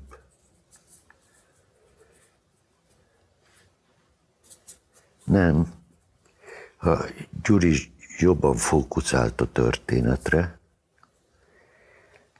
Én meg mindig azt mondtam, hogy egy omló fal darab is egy történet, és én a kárhozatba is elindítok egy jelenetet, elkezd menni, és akkor egyszer csak puff, elgurulunk róla, és mutatunk valami mást. Még hangba talán ott maradunk, aztán vagy visszamegyünk, vagy nem. Egyrészt, mert minden történet egyforma. Az Ószövetség óta. Akkor most mi a francot ragozzuk. Mindenki tudja, miről van szó. Ami az érdekes, hogy hol, hogyan és miként játsszuk újra azt a régi, öreg történetet. Ez a Same Old Story című megfogalmazás. Nincs. Nincs új. Csak ismétli, ismételjük, ismételjük, ismételjük. Valószínűleg én is. Sőt, biztos. Ugye mondtad, hogy a Jancsóhoz képest téged kifejezetten érdekelt a karakterábrázolás is a struktúra mellett, és hát tényleg számos színész lehetne mondani, akik valószínűleg életük meghatározó alakításait a te filmjeidben követték el. Milyen volt vele a munka? Tehát akár mint Székely B-ről, Berzsiről, ha gondolunk, de most mondhaték másokat is, nyilván méltatlan, méltatlanság, hogy nem mondok több nevet, de hogyan alakítottad ki ezt a tartásulatot? Nem tudom. Egyszerűen arról van szó, hogy képes vagyok talán arra, hogy rájuk szabjam a történetet, és ne azt várjam el tőlük, hogy valamit eljátszanak. Mert az szar lesz. Tehát egyszerűen ez empátia kérdése, hogy, hogy megérezd, hogy ő kicsoda, és amikor őt már ismered és tudod, akkor, akkor már egyszerű. És akkor mindig az van, hogy csak ne játsz. Ne játsz. Csak létezzél. De ezt hogy lehet elérni? Ugye most pont tegnap még az őszi almanakot néztem újra, és hát mondjuk tényleg ott az, ugye mert mindenki általában mondjuk a családi tűzfészeket szokta mondani, vagy a panel kapcsolatot, hogy micsoda fantasztikus színészi alakítások vannak, de hát az őszi almanakban is azért legnyűgöző, amit a Bodnár Erika létrehoz, hogy kell csak őt emeljem ki, akit talán kevésbé szoktak hozzát kötni. És hát ő nekik a hivatásuk azt, hogy játszanak. Ez hogyan működik a gyakorlatban? Mit lehet erről elmondani? Csak ennyit, amennyit már mondtam róla, hogy be kell kalkulálni a személyiségüket, és rájuk kell szabni a történetet. Nem őket kell a történethez igazítani, hanem a történetet hozzájuk. Hm. És akkor onnantól már simán megy. És amikor mondjuk amatőrökkel forgatsz, tehát mondjuk a Cinemarxizmben ugye van egy férfi és egy nő, Igen. akik ráadásul egy rettenetesen intim helyzetben szerepelnek végig, és olyan természetességgel beszélgetnek, vagy beszélnek a kamerába, vagy a kamera mögött álló interjúztatóhoz, mint ahogy most mi beszélgetünk. Ezt mert lehet... hozzám beszéltek. Igen, feltételeztem. Ezek ilyen, nem tudom, ezeket az ember megérzi. Ezt, ezt nem, először is én soha nem teszek különbséget a profi színész és az amatőr között. Tehát ez ugyanolyan, hogy amikor a a Lars Rudolf, aki akkoriban még nem volt ö, színész, Igen. hanem csak egy utcazenész volt. A Bergmeister harmóniák baluskája. Így van. Ő, és a Hanna Sigula, aki pedig hát egy vér, vér profi. De semmi, egyszerűen csak azt mondtam, hogy nem kell játszani semmit, de ők maguk is megérzik egyébként. Uh-huh. Mert hát érzékeny és intelligens embereket választasz. De és mit csinálsz azzal a kényszerrel, hogy nyilván egy színész tetszeni szeretne, és nyilván attól retteg, amitől te is rettegtél, amiért nem mész el akármelyik rendezőhöz, hogy vajon leszek elég jó, hogyan lehet egy színész számára azt a megnyugvást biztosítani, hogy hidd el. De én nem attól féltem, hogy én nem leszek jó, vagy a film. Ha, de hogy a film nem lesz jó. Érted? Szajacsó le az ember tutira ment, azt tudta, hogy az jó lesz. A Bódinál is tudtam, hogy az jó lesz. Akkor meg, de senki másnak. Szóval nem. Szerintem a rendező és a színész viszonya az egy nagyon intim viszony. Tehát ott, ott mindig óvatosnak kell lenni, mert nem lehetsz elefánt a porcelánboltba, mert akkor vége. Vége. Tudni kell egy színésszel bánni, és partnernek kell őket tekinteni. És nem azt nem, tényleg utálom, ha játszik valaki. És volt, hogy nagyon meg kellett küzdened egy színésszel azért, hogy azt az alakítást hozza, amit te feltételeztél tőle, hogy ő arra alkalmas, csak valamiért mégsem jött ki belőle elsőre? Olyan, hogy elsőre kijöjjön, hát olyan nagyon ritkán fordult elő. De olyan, hogy nem.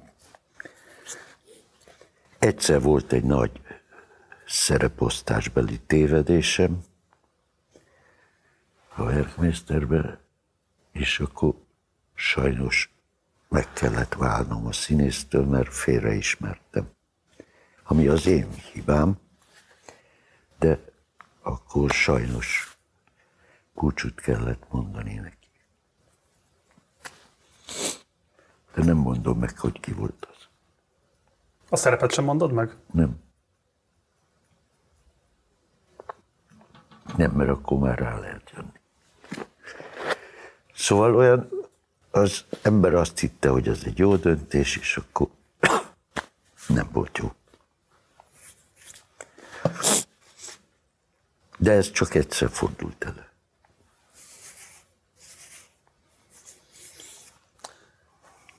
Sátántangó. Tényleg kékpon forgattátok? Ott is. Ott is. Azt a sok helyen forgat. Ugye csak az érdekes, mert hogy a, utána később a Boldog István nevű igazán népmesei hősre sikeredett Fideszes polgármester, aztán pedig képviselőnek nagyon izgalmas kálváriájában számos elem megfeleltethető a e, Irimiás történettel is akár. E, ami engem nagyon érdekel, hogy ugye a rendszerváltás utáni magyar filmfinanszírozások mindegyike ilyen, tehát mindegyik ilyen politikai komisszár, aki azért felett, hogy valamilyen módon igazgassa ezt a területet, a néző szám bűvöletében ö, indokol mindent. Na most nekem az az állítás, hogy feltétlenül a Sátántangó a legnézettebb magyar film a világon. Tehát, hogy Ez most már valószínű. Valószínűleg milliós nagyságrendben nézték meg. Ennyi ilyen magyar filmet soha sehol másút nem nézhettek meg. Lehet, hogy a Saul fia esetleg megközelíti, de szerintem a több mint két évtized alatt valószínűleg sokkal több nézője volt, mint bármelyik másik magyar filmnek. Mm. Most már lassan 30 éve lesz. Igen, lassan már 30 éves.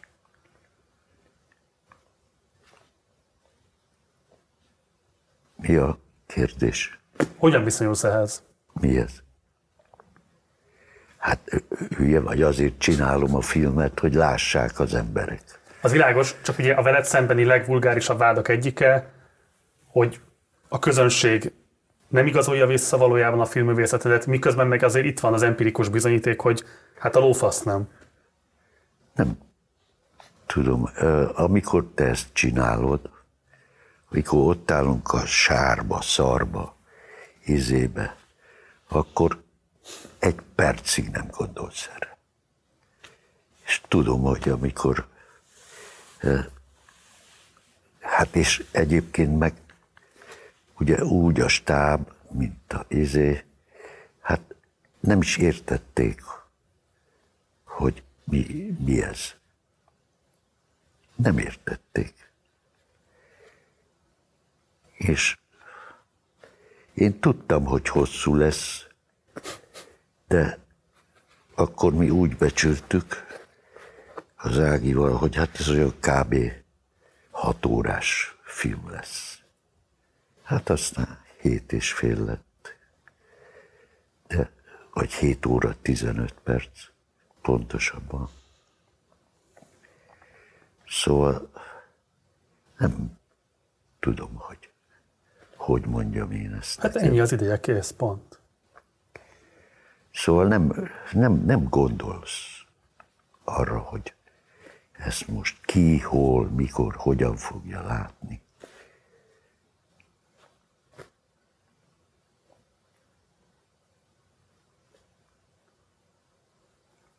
Aztán a... Arra emlékszem, hogy a Magyar Játékfilm szemlén volt az ősbemutató, és akkor a játékfilm szemle vezetősége úgy döntött, hogy hát ezt tegyük be egy kis terembe, mert úgyse nézi meg senki. Na aztán a kis terem megtelt, 300 személyes kisterem volt. Aztán utána akkor át kellett vinni az embereket buszokkal az Ugócsa moziba, mert az is megtelt. Szóval kiderült, hogy itt a Létai Vera, a filmvilág főszerkesztője, az a földön ülve nézte végig.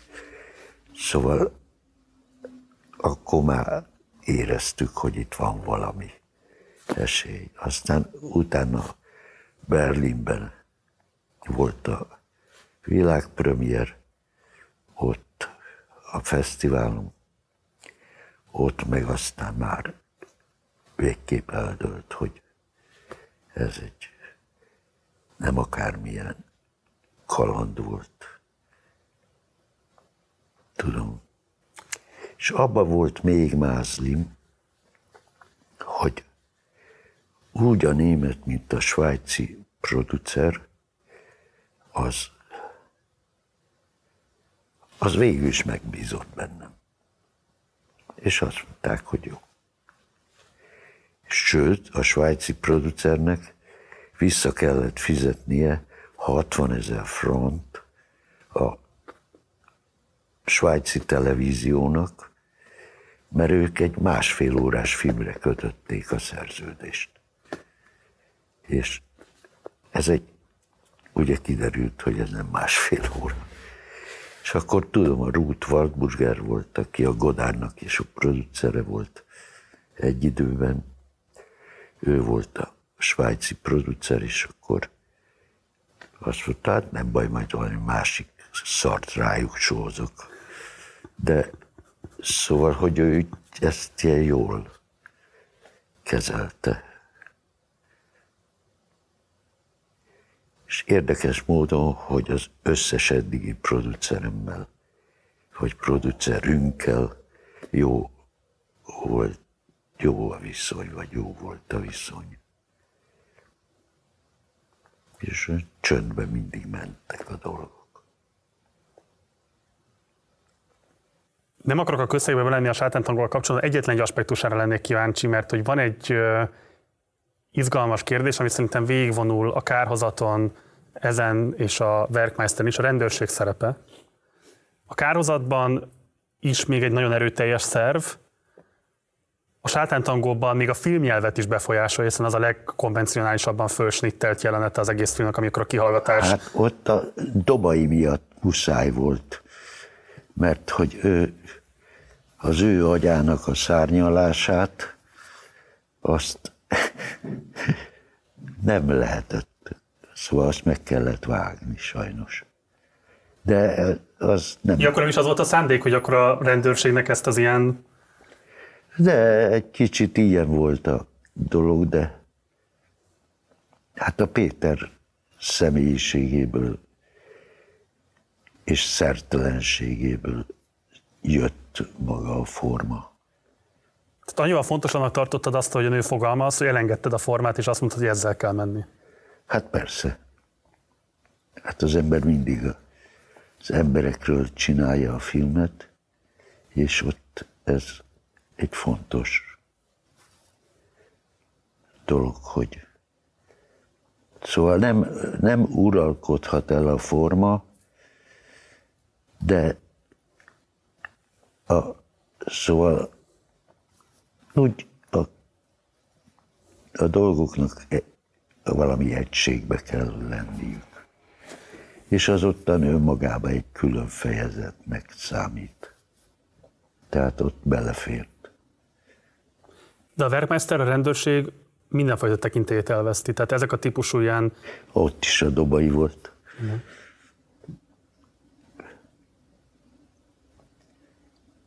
Ott is a dobai volt. Milyen jól táncolt a sigulával. Igen. Azt tetszett nagyon. Nagyon jó. Jók voltak, szerettem őket. Ha már a tánc, akkor egy picit előrébb ugrunk.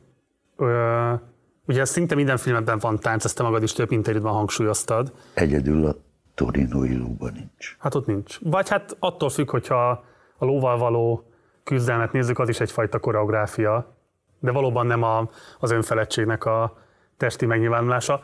Azért érdekelne azt, hogy beszéljünk egy picit a tánc használatáról, mert a kedvenc filmnek mondtad az Éli az életét, Godártól, és ott van egy nagyon elhíresült táncjelenet, az annak Karinának a tánca, amit szeretném, hogyha megnézzünk csak ezt az egy jelenetet, és aztán a tánc használatról egy picit beszéljünk.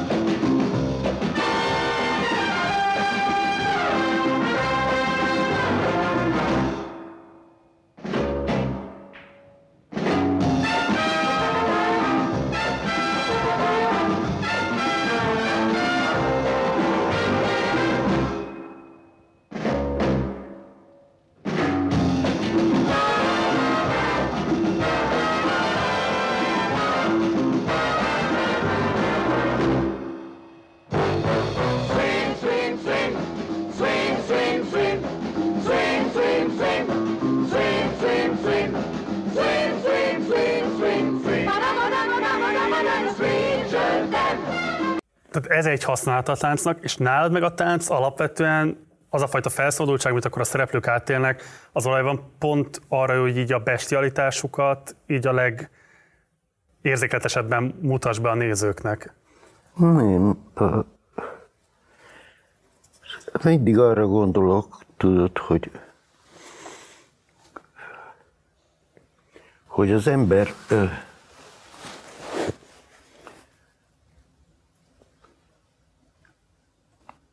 Szóval, hogy az élet minőségét tudja megmutatni az, amikor kvázi jól van.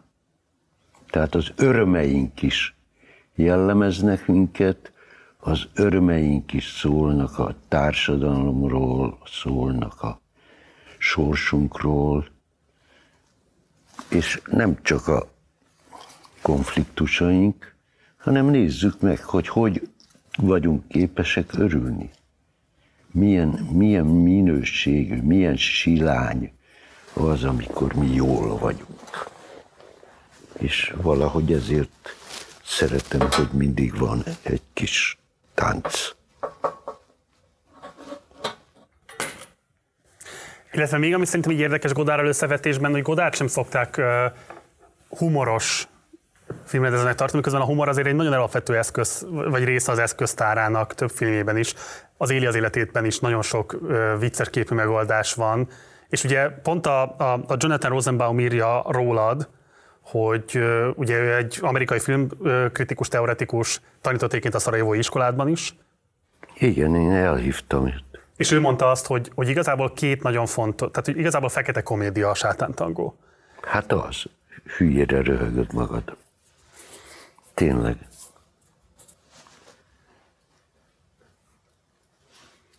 Tudom. Végül is ez a fajta humor,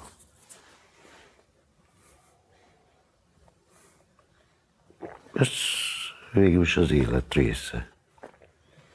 Csak hát ugye más az, amikor kínódba nevetsz, és más az, amikor jó ízűen. És miért nem tud ez a fajta humor szerinted több magyar filmben megjelenni? Miért van az, hogy gyakorlatilag a rendszerváltás óta egészen elképesztően jellegtelenek a magyar végjátékok? Nem tudom. Én ezzel a kérdéssel nem foglalkozom. Akkor más kérdezek, mi volt az utolsó magyar film, amin nevetni tudtál?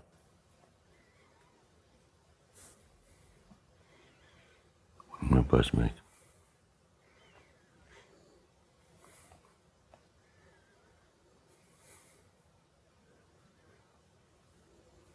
Passz. Godár meghatározó filmrendezőnek hivatkoztat több interjútban is a későbbi korszakait a 70-es évektől kezdődően mennyire követett figyelembe? Tehát amikor már nem a francia új hullám meghatározó alakja volt, hanem más... Mindig az volt. a francia film és a világ filmművészetének meghatározó alakja volt. Ez nem kérdés. Én egyébként írtam róla egy nekrológot.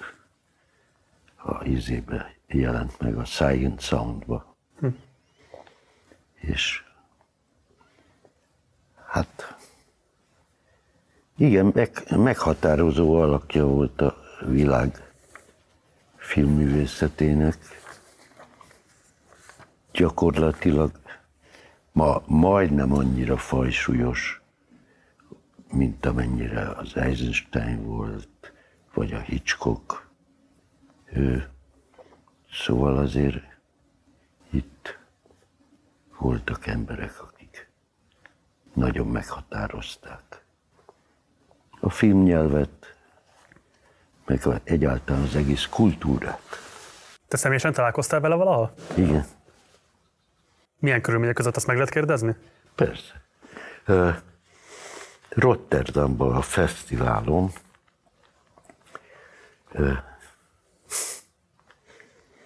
hát nem volt. Én ugye voltam keményen 24 éves, és egy filmmel a hátam mögött, családi tűzfészekkel, és akkor a Godár ült ott, középen egy asztal volt, itt ültem én. És hát én akkor még ilyen naív voltam, és ifjú, hogy arra gondoltam, hogy ennek van titka. És minden áron meg akartam tőle tudni, hogy az a izé, amikor megy ki a kifulladásiba, amire a tolókocsitból vette föl, hogy, hogy az hogy. Most a, így jött. Az meg. Így jött. És tudod, ma, amikor... Neked is ezek a válaszaid. és akkor én egy kicsit megsértődtem, hogy micsoda nagyképű egy faszkalap ez. De aztán ma meg érted, valaki megkérdezi, hogy a izét hogy csináltam, vagy mit csináltunk, és miért így csináltuk, hát tudom én. Tudom én, nem. Így jött. Tehát egyszerűen rájött, most jövök rá, hogy a Godár nem cinikus volt, hanem őszinte. De hát akkoriban én ugye mindig úgy éreztem, hogy talán ezt meg lehet tőle tanulni. De nem lehet. Ez nem lehet. Ezeket már nem. Ugye beszélgetésünk elején te mondtad, hogy te fiatalként szélső baloldali anarchista nézeteket vallottál, és ugye magáról a Godáról is lehet tudni, hogy ő élete végéig um, hát lehet, hogy ez túlzás, de talán mégsem, hogy azért alapvetően marxista nézeteket vallott. Hmm, anarchista volt rendesen. De hát ez változott az idő során, és ha igen, akkor milyen irányba? Hát én még mindig anarchistának tartom magam. De tudod, van az a régi mondás, hogy aki nem kommunista 30 éves koráig, annak nincs szíve. Aki meg 30 éves kora után, annak még nincs esze. Na most tehát ez egy régi-régi közmondás, amivel én nem mindig értek egyet, mert a társadalmi érzékenység azt szerintem egy nagyon fontos aspektusa ennek az egésznek. Tehát nem lehetsz cinikus, nem ö, lehetsz kőszívű, nem lehetsz. Szóval empátia nélkül szerintem semmit nem lehet csinálni. És nyilvánvaló, hogy az ember az elesettek és a megalázottak és megszomorítottak oldalán kell, hogy álljon, és valahogy ez erkölcsi kötelesség, tehát ez nem, ez nem függ attól, hogy te milyen szakmát csinálsz, vagy nem függ attól, hogy neked milyen társadalmi státuszod van. Ez egyszerűen becsületbeli ügy. Lehet, hogy ki fogok borítani, de hogy én azért úgy érzékelem, hogy mondjuk az őszi almanakig bezárólag a filmét azért erőteljes antikapitalizmusra jellemzi, már abban az értelemben, hogy végig a központi konfliktusok mindegyikre leredukálható oda, hogy a materiális előfeltételek, a lakás, a megélhetés költségének a fedezése, stb. stb. nem áll a rendelkezésre. És minden konfliktus ebből bomlik ki, és aztán jön egy változás a kárhozattal, és elindulnak más típusú problémák bemutatása is. Mert az ember úgy gondolja, hogy egyrészt, hogy a, ahogyan az ember elkezd öregedni, és elkezd jobban és jobban és mélyebben gondolkodni, ugye amikor az ember fiatal, akkor úgy gondolja, hogy hát csak szociális problémák vannak, ha azt megoldjuk, akkor vidám lesz az élet. És akkor érkezik el a Kánán. Na most, hát aztán később rájössz arra, hogy, hogy hát nem, mert ezek a problémák ontológikusak. És ezt már így nem lehet elintézni. És akkor utána jön az a szakasz, amikor meg rájössz arra, hogy hát ez már kozmikus a szar. Szóval, és ez így filmről filmre, ugye az ember bele-bele gondol. Mert ugye amikor megcsinálsz egy filmet, akkor van egy csomó új kérdésed. Na most az új kérdésre nem lehet ugyanazt a választ adni, amit az előzőre. Uh-huh.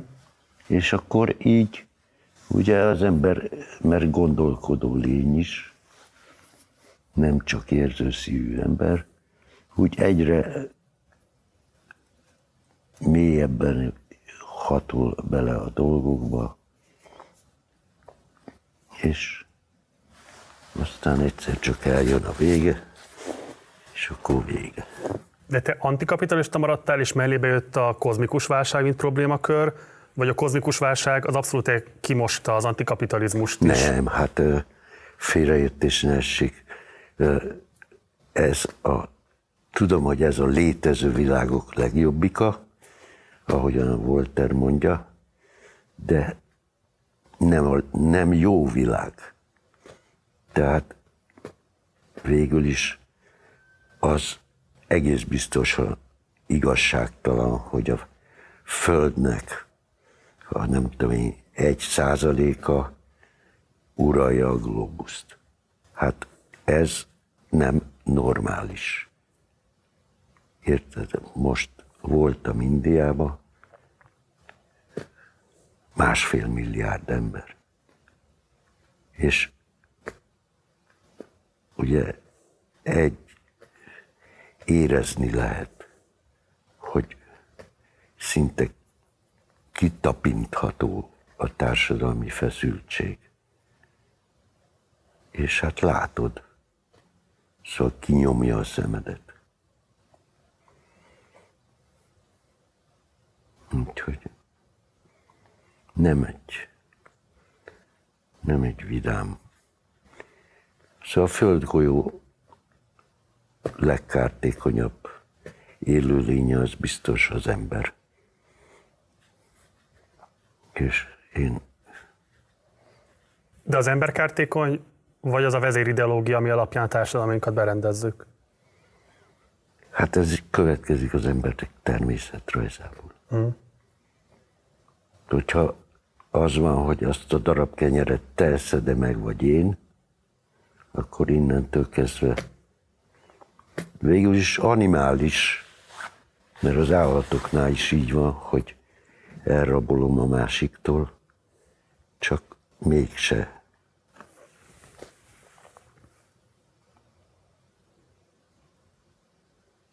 Szóval mégse.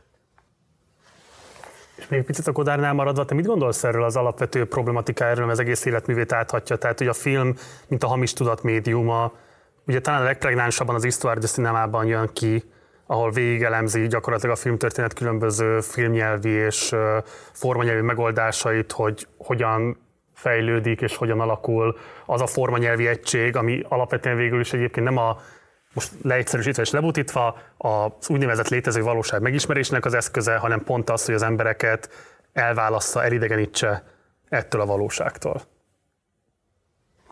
Ezt ö, szerintem ő se gondolta. Nem hiszem, hogy erre gondolt. Nem. Biztos vagyok benne. Hát nézd meg a Lasinoászt, vagy bármelyik filmjét. Nem. Nem.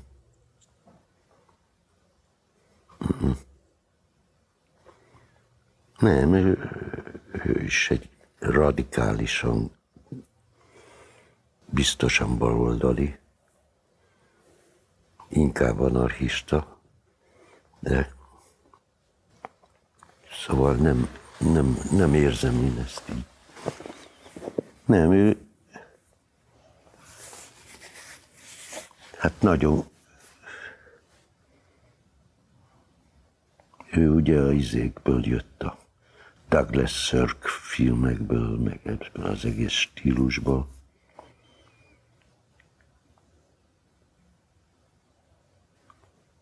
De érted, szóval most ha úgy vesszük, akkor kicsit olyan, vagy számomra legalábbis ö, hasonlít a két világ, az egyik a Godáré, és a másik a Fassbinderé. Uh-huh. Szóval mind a ketten, igen. Szóval szociális érzékenység, ezért hát nézd meg a Berlin Alexander Platzot, hát az aztán végképp arról szól. Meg hogy hogyan jött létre a fasizmus. Igen. Nem vitatkozni akarok vele, csak érdekel a véleményed erről, mert hogy azt gondolom, hogy a Godár azért alapvetően arról beszél a filmjeiben, főként a késői korszakban, hogy a film azért az egy alapvetően ideológikus közvetítő médiumá vált, egy propagandisztikus eszköz, és hogyha mondjuk megnézzük az elmúlt évek azokat a sikereit a nem tudom, hollywoodi filmgyártásnak, amit tényleg a Globus minden pontján elérhetőek, mondjuk uh-huh. a mhm. Top Gun Maverick, ugye ez a Tom Cruise legújabb filmje, vagy az Avatar második része, ezek a legsúlyosabb propagandafilmek, csak senki nem így tekint rájuk, mert alapvetően elfedi a látványosság, a történet, a dinamizmus, egy csomó olyan eszköz, amitől az emberek nem lesznek a tudatában annak, hogy valójában propagandát néznek. A Lenny Riefenstahl propagandaként azonosítjuk be, de a James Cameron nem. Hát, hogy te azért mégiscsak ennek az ellenkultúráját képezted a filmjében folyamatosan. Hát azért, mert én így gondoltam. Ők meg úgy gondolják. Hát végül is ezek mind olyan cuccok, amik men, jól van, csináljátok. Érted? De hát elszívják a figyelmet, a pénzt. Hát az egésznek az a célja, hogy pénzt csináljanak. Hát a, ugye az, az a kérdés, hogy ez a szórakoztatóipar, vagy pedig a hetedik művészet. Tényleg ez a kérdés. Én azt gondolom, hogy még mindig a hetedik művészet. Ők meg iparosok, akiknek profitot kell termelni. Hát ez persze, hát a kapitalizmus logikája itt is itt van. Nem. Csak mi abban vagyunk szerencsésebbek, hogy nekünk nem kötelező profitot termelni. Illetve mi is termelünk profitot, csak az máshol és másként jelenik meg. De igen, van. És termelünk profitot. Te mondtad, hogy a elmúlt 28 évben a sátántangó tényleg körbejárta a földgolyót, és forgalmazzák Amerikába, forgalmazzák Németországba, forgalmazzák itt ott. Hát olyannyira, hogy ugye van ez az elhíresült fotó, de ezt kérem, hogy adjuk már be, amikor Peruban találkozol egy Jaj, igen. film másoló szakemberrel. Hát szóval lényeg az, hogy egy videóshopot működtet, ahol a te filmjét is árusítja, kalóz példányokként. Hát igen, kalóz. Ez totál. Igen, hát ezzel és tudod, mi pénzt húznak ki az ember zsebéből. De hát nem tudsz vele mit csinálni. De te vele megengedő volt, nem azt gondoltad, hogy még mindig jobb, hogyha terjednek a filmjeid, akár ilyen formában is, semmint, hogyha nem jut el az emberekhez? Hát végső soron azért készülnek ezek, hogy lássák az emberek. Szóval nem, nem magamnak csinálom. De jó, de kevés alkotó ember lenne ennyire megengedő egy ilyen helyzetben, az üzlet tulajdonosával. Beletörődsz te ebbe. Hát ez ne vicceljé, hát Kínában ilyen gyönyörű nagy doboz volt. Bementünk a izébe, a, bevittek a könyvesboltba. Szépen. Be, ott volt minden. Illegális. Pekingben bankokba, meg a piacon az utcán. Mert ez egy ilyen izé, áruháznak a folyosóján van. Egy ilyen shopping centernek. Nem tudsz vele mit csinálni. De ott sétáltál, meglátod, és akkor mondtad, hogy hát de ezt én rendeztem. Nem, ezt megmutatták neki. Oda vittek a perújak, hogy mert mondták, hogy van illegális. És akkor én ezért mondtam, hogy hát ezt már csak meg akarom nézni. És csak bementünk jobbra, és ott volt. Mit, nem, nem tudsz ezzel mit csinálni. Az is akartam ezt idehozni, mert ugye nekem egy meggyőződésem, ha bármelyik filmet megkapná azokat a lehetőségeket, amit mondjuk akár csak Magyarországon megkap egy Avatar 2. Reklámban, moziszámban, és így tovább. Tehát, hogy hónapokig nem lehetett elkerülni azt, hogy az ember bele ne fusson cikkekbe, tudósításokba, és így tovább, videókba, twittekbe, és így tovább. Tehát ha valaha ezt megkapta volna bármelyik filmet, állítom, hogy nagyságrendekkel több ember ismerne fel az utcán, és mondaná azt, hogy de nagyon jó volt ez. Nem tudom. Ezek hipotetikus dolgok. Nem, tényleg nem tudom, ez kiszámíthatatlan. De soha nem gondolkoztál azon, hogy miféle nem. filmgyártási szisztéma az, ahol... Kapitalista. Na most érted, az a fő probléma, hogy én már egyszer, ugye 40 évig éltem a kommunizmusba, majd 40-ig, ahol a politika cenzúráját nyögtük, most meg a piac cenzúrája van. Na most hát válassza. Na és te melyiket tartod elviselhetetlenebbnek? Mind a kettőt. Nincs választás. Nem tudok választani közülük. A Werkmeister harmóniák ugye az a számomra legszebb című krasznorkai regény alapszik, az ellenállás melankóliája. Fölmerül a kérdés, hogy miért változtattad meg a címet? A, ha jól emlékszel, a regény három fejezetből áll, és a középső fejezete a Werkwester harmóniák. És mi abból csináltuk. Tehát az elejét, ezt a gyönyörű Flaumné izé, vonatot, kisvasutat, izé. Meg volt a kisvasút is. Nagyon szép volt. Volt benne kájha, izé, szóval egy ilyen nagyon romantikus dolog volt, és volt a volt az utolsó fejezete, ahol a, az enyészetté válik minden, de a közepe volt a, a valuskának a valódi története. És az, az egy magától értetődő volt, hogy akkor, ha a középső fejezetet csináljuk meg, akkor az is legyen a címe. Akkor én voltam figyelmetlen. Kicsoda Yumi, akinek ajánlottad azt a filmet? Yumi. Yumi az egy karmester volt, és zenepedagógus, és hát én nagyon bírtam, és nagyon följártam hozzá a Zoltán utcába beszélgetni vele, és úgy az volt a rendes neve, hogy Simon Albert. Karmester és zenepedagógus volt. Az a Simon Albert? Aha. Ő. És én ugye azt csináltam, hogy megpróbáltam megérteni, hogy mi ez a verkmeisteri izé, dolog, ugye ez a, az zongora, és hogy az zongorát áthangolni, aztán és akkor ezt,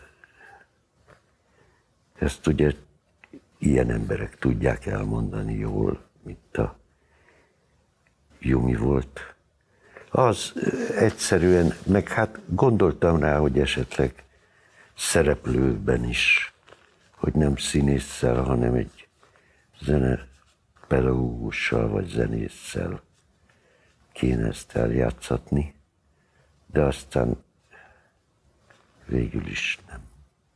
Szóval ilyen aljas szándékból mentem föl először a Jumihoz, hogy megnézzem, mert hát egy legenda. Szóval bárki, aki megkérdezel, hogy ki volt ő, hát tényleg egy legendás figura volt. És ilyen hülyén halt meg. Fogászati beavatkozás. Elvitte. Ezt nem is tudtam. Hmm. Tényleg egy nagyon szeretetre méltó ember volt.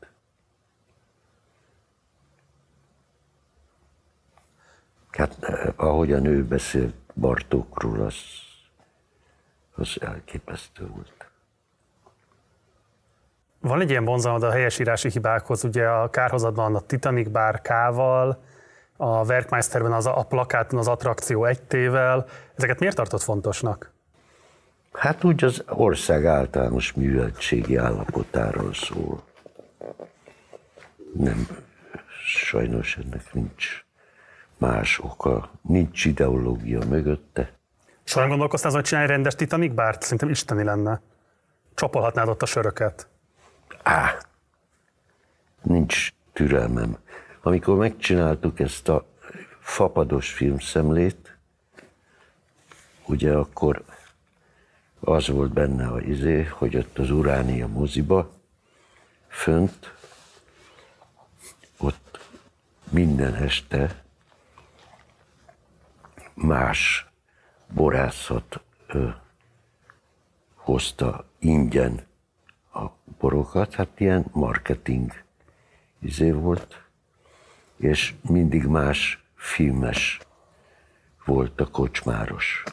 Emlékszem, a Hajdú Szabi is volt, a Mundrucó is volt kocsmáros, akkor volt még a Xantus Jani volt, szóval itt úgy, ez akkor volt talán először és utoljára egy rendes, valódi filmszemle. Mert nem voltak díjak, nem volt izé, és csak együtt voltunk, és ezt mondtuk a vajnáéknak.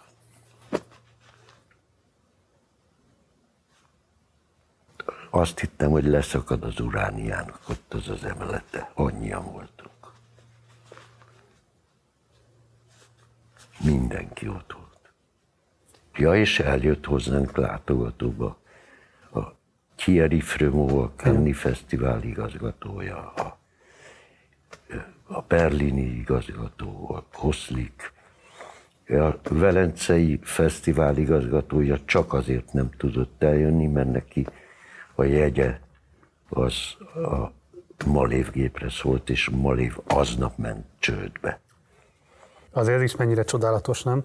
Aznap ment csődbe a Malév, és ő itt csak egy levelet tudott küldeni, amit felolvastunk ott. És, de ott volt az egész magyar filmszakma. Tényleg. És utána elmentünk a Wichmann kocsmájába. Elvittem a Kánni igazgatót a Wichmann kocsmájába. Ott ettünk, ittunk, izé, szóval baromi jó volt. Ma már nincs Malév, nincs filmszemle, és nincsen Wichmann kocsma sem. Hát sajnos ez így igaz. Az ember életet veszteségekkel van tele. Tehát nem nyerhetsz mindig. A Werkmeister után volt még nagyon fontos kísérleted még egy saját filmalkotó műhelynek a létrehozatalára, ez volt a TT filmműhely. Ö, és itt is még azért nagy erőfeszítésekkel megpróbálkoztatok néhány filmnek az a létrehozatalával. Több film egyébként az előkészítés fázisában is volt. de aztán ezt is igazából elsodorta a 2010-es váltás, hogyha jól mondom és jól rekonstruálom a történéseket. Később aztán Szarajevóban létrehozod a Film Factory nevű saját iskoládat. Mm, miért van az, hogy a rendszerváltás után, miközben nem megkérdőjelezhető, hogy nemzetközi nyilvánosságban gigasztárja vagy a kortárs filmnek, nincsenek olyan toplisták, amivel ne lennél benne a top 10 legfontosabb élő filmrendezők között. Szóval, hogy erre sem a magyar állam nem tudta azt mondani, hogy Tar úr, mondja már meg, hogyan kéne csinálni egy intézményt, adunk rá pénzt, adunk rá paripát, posztot, mindent megkap hozzá. De ami még durvább, hogy sem a nemzeti burzsóázi nem tudta azt mondani, hogy Csányi Sándor, nem tudom, egy hónapig nem iszik kávét, itt van egy milliárd forint, Tar úr, csinálja. Ö, nagyon egyszerű. Ö, tudnék, még az utolsó, szóval a mostani Orbán rendszer előtt már 2002-ben fel akarták számolni a Magyar Mozgókép Közalapítványt, ahol hát nagyon nagy szakmai összefogással sikerült ezt a tervet megfúrni, de rettentő nehezen. És ahhoz akkor utána ugye meg is bukott az Orbán rendszer, és de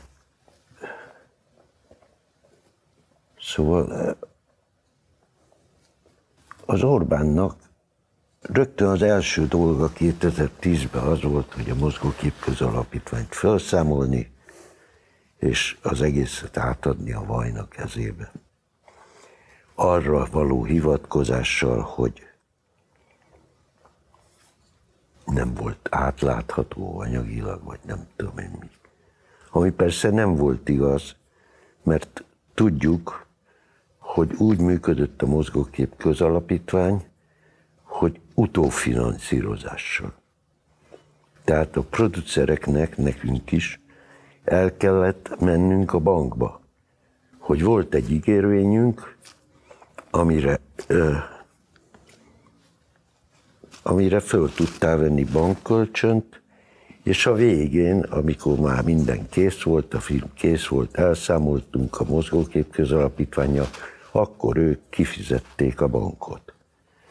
Na most, hogyha te menet közben megállítasz valamit, akkor ott maradt a nyakadon az adósság, és az meg már megszűnt, hogy valaki kifizesse.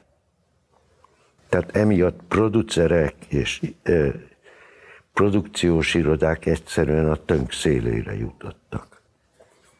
És, és hát plusz ehhez jött egy ilyen hatalmi arrogancia, hogy nolám, nolám. És ennyi. Ezt értem, de tehát, hogy, hogy mondjam, a pénzemberek szeretnek sütkérezni a fényben, ott állni melletted Berlinben, Kámban, bárhol másút, együtt vacsorázni a Tilda Swintonnal, és így tovább. Tehát, hogy hogy nem volt meg az a képesség vagy lehetőség, hogy te magad mellé állítsd a Nemzeti Burzsóáziának azokat a tagjait, akik meg tudnának finanszírozni egy TT filmműhelyt évekre előre. De nem hülyék ők. Hát attól gazdagok, hogy nem szórják a pénzt hülyeségekre. Hát ki a francot érdekel, hogy van-e magyar film, vagy nincs.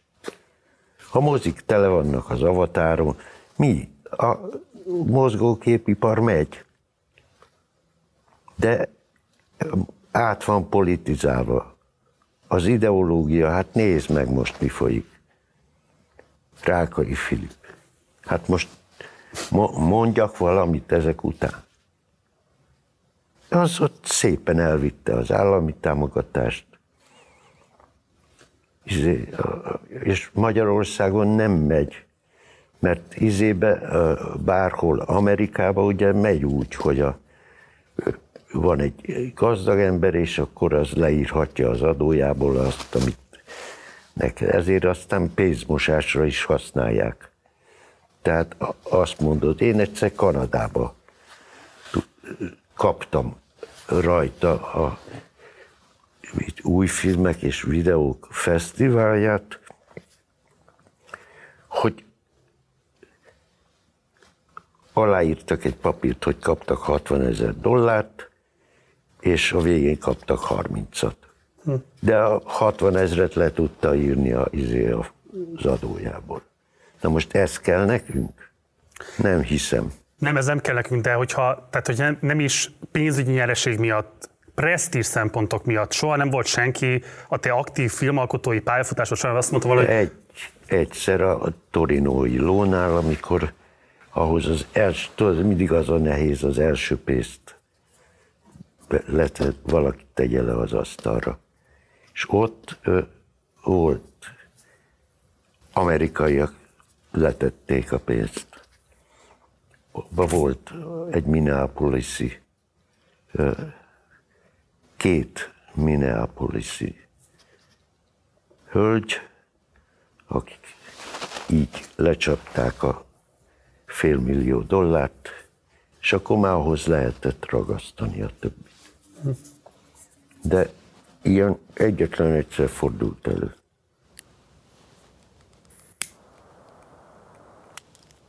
Nem, nem, nem járhat út.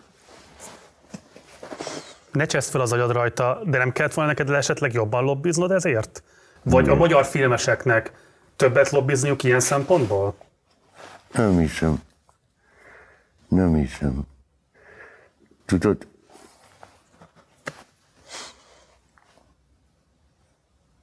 Európában képtelenség ezt az amerikai szisztémát bevezetni. Uh-huh. Szóval nem megy az állam támogatása nélkül.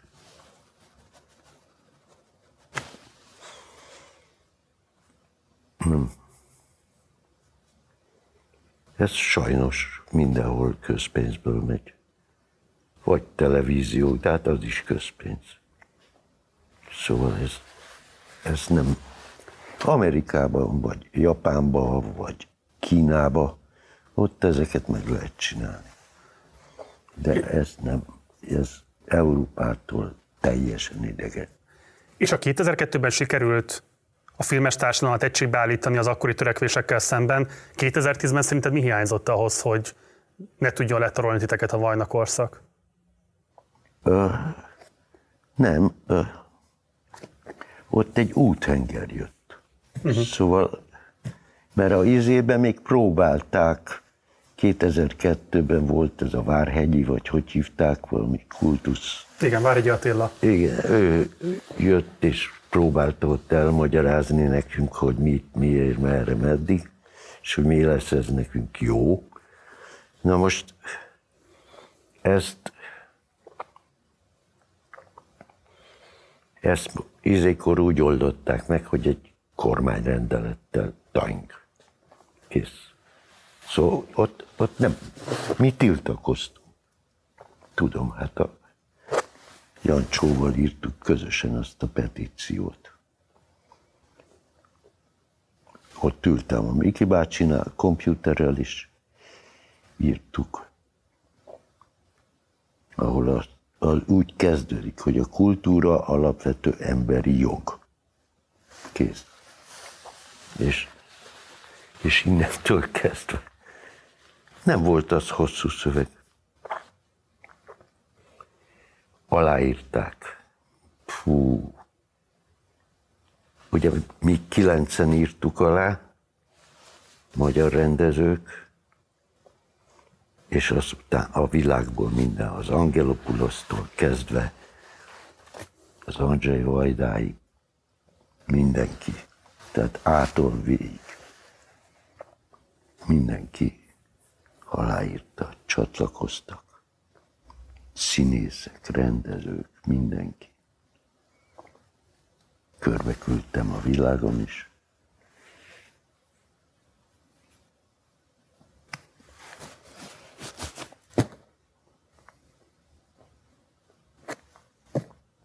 Ne. Jó, hát nem is érted, szóval nem egy úthengerrel szemben nem tud semmit se csinálni. És ha jön egy kormányrendelet, akkor ez a rendeleti kormányzás kategória. Nem megvitatjuk, vagy érveket elmondunk, vagy bármit. Ha, daink. Plusz ugye az Orbán azt nem tudta megbocsájtani, hogy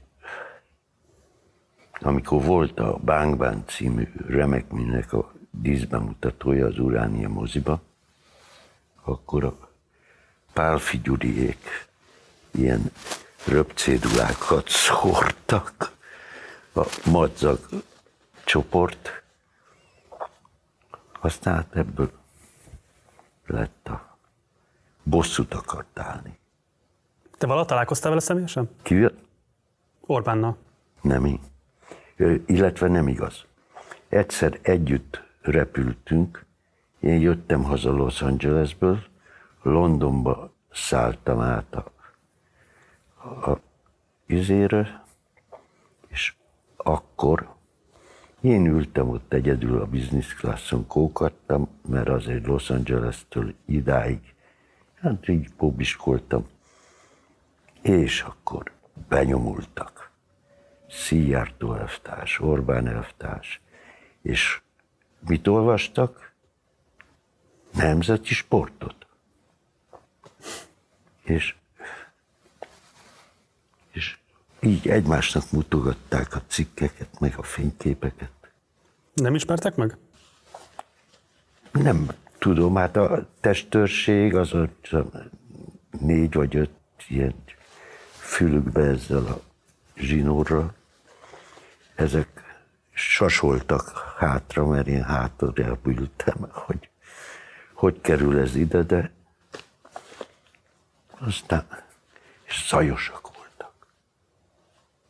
Szajosak voltak. Én meg aludni akartam. Béla, az miért nem sikerült 2010 előtti két évtized a rendszerváltás után, hogy, vagy egyáltalán ambicionáltátok-e, hogy legyen valamilyen fajta a régió filmalkotó műhelyeit, filmeseit összekötő, akár gyártóiroda, vagy még inkább film terjesztő iroda. Tehát, hogy egyszerűen hogy létezhet az, hogy 2023-ban is, ha nincsen internet, akkor nem tudjuk, hogy mit gyártanak Romániában, nem tudjuk, hogy mit gyártanak Lengyelországban. Egyszerűen a mozi hálózat az nem jut, moziázban nem jutnak el azok a filmek, amelyek a mostani... Mert piacgazdaságban is profitorientált. Neked az a fontos, ha mozis vagy, hogy legyen tele a mozit és a kassa. Na most hát ezzel erre te nem tudod azt mondani, hogy létrehozok egy forgalmazó céget, amelyik de ezzel egyébként a cirkó próbálkozik. Szóval a cirkósok azok keményen beleálltak ebbe, hogy egy ilyen művészfilm forgalmazás. Na jó, de hát ez egy 60 személyes mozi. Szóval ott, ott a fűtés költséget, ott belehellik az emberek. Olyan kicsi. Nagyon minőségi, de szóval nem. Nem, ez valljuk be, hogy a kultúra nem áru, és ameddig ebbe a dologba nem történik változás, addig ez ilyen lesz. És volt valami érdemi próbálkozás, akár a korosztálytársait felől a régió többi országából, hogy csináljátok valamit közösen, hogy meggyőzzétek ezeket a nemzeti kormányokat, hogy legyen már valamilyen fajta együttműködés? És azt finanszírozzák állami forrásokból? Nem. Nem. Nem volt ilyen kísérlet sem. Pedig ismerjük egymást, mert ez végül is olyan, hogy érted, Szarajevó megmutatta, hogy mi azért van egy kemény maga, amelyik tud együtt dolgozni, vagy gondolkozni, vagy bármit. Hát de ahhoz is kellett a holland állam, hogyha jól tudom, nem? Tehát, hogy nem. Nem? nem. Nem a holland állam pénzelte? Nem. Nem? Nem. Szarajevóban ez egy privát egyetemnek volt egy fakultása. Uh-huh. Ők akreditáltattak minket, kiadtunk 24 diplomát, nem viccelj, már ennyit letört a kezem az aláírásoktól. De szóval, de hát ott azért tényleg elképesztő csapat tanított, és azok, akiknek kvázi tanultak, mert azért ezt nem úgy hívnám, hogy tanítás, mert érted, az apicsapong jött, csinált egy kéthetes workshopot, annak az volt a szerkezete, hogy workshopok vannak, és akkor a, ő elvitte őket az erdőbe, és izé, meditáljatok. Beszedte az összes ilyen elektronikus kütyüt, és meditálás. És aztán találkoztak három óra múlva, vagy négy óra múlva. Volt egy bár, ott találkoztak, és akkor dumáltak. A Carlos Reigadas meg úszni vitte őket. Akkor a, izé, a Gael Garcia Bernard az futballcsapatot szervezett a kvázi az ifjú kollégákból, és focizni mentek minden nap az ut- a szarajevói utca gyerekekkel. Hát akik mindig megverték a csapatunkat, úgyhogy én nem is mentem el, megmondtam, hogy ha én elmegyek, akkor tuti vesztenek. De nem mentem el, és akkor is vesztettek. Szóval, és ez volt az egész. Jött a Tilda Swinton, csinált egy workshopot, aminek az volt a címe, hogy a kamera túloldalán. És hogy ő beültette a rendezőket a kamera elé, és ott szivatta őket, hogy megérezzék. Mit kell csinálniuk? Nem izé, így ülni, úgy ülni, itt, így beszélni, úgy beszélni, és izé, dresszírozta őket. Ahogyan őt paszogatják a rendezők. És aztán ott volt a Juliette Binos is. Szóval voltak egy jó, Pedro Costa. Szóval voltak egy jó páran jöttek. A legtöbb, akiket felsoroltál, most csak a Kostára csatlakozom rá, hát a filmjeit Magyarországon én úgy tudom, hogy soha nem is forgalmazták. Mi az, ami miatt ezt meg lehetett csinálni Szarajevóban, és nem lehetett megcsinálni Budapesten? Azért, mert ez sokba került. Hát a Gus Vincent jött izéből, Los Angelesből. Hát tudod, mit jelent a repülőjegy Los Angeles-től Szarajevóig?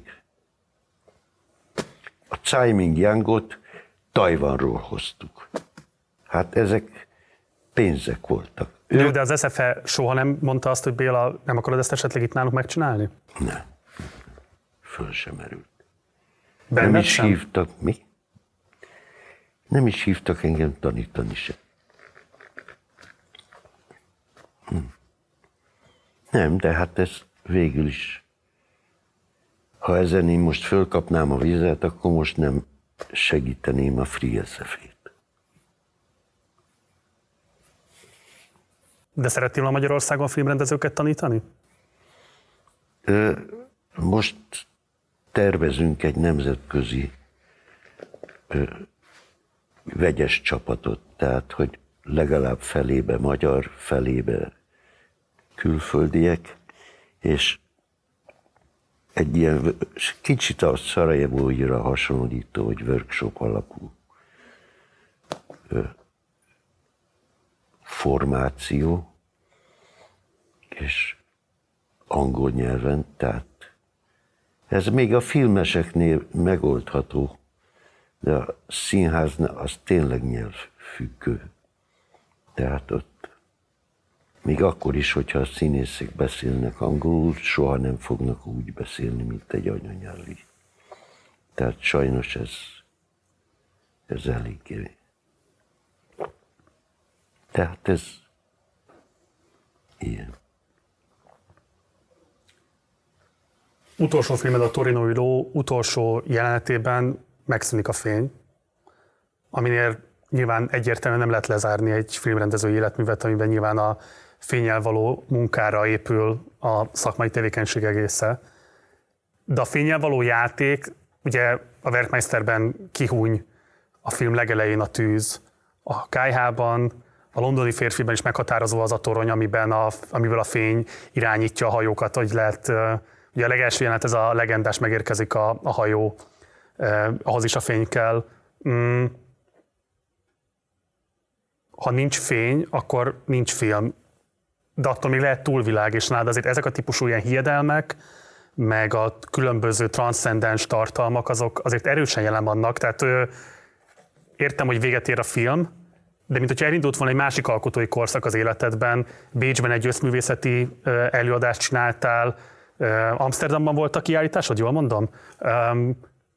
Ez most a fény utáni időszak, amiben megpróbálod valamilyen módon mégiscsak folytatni a művészeti munkát?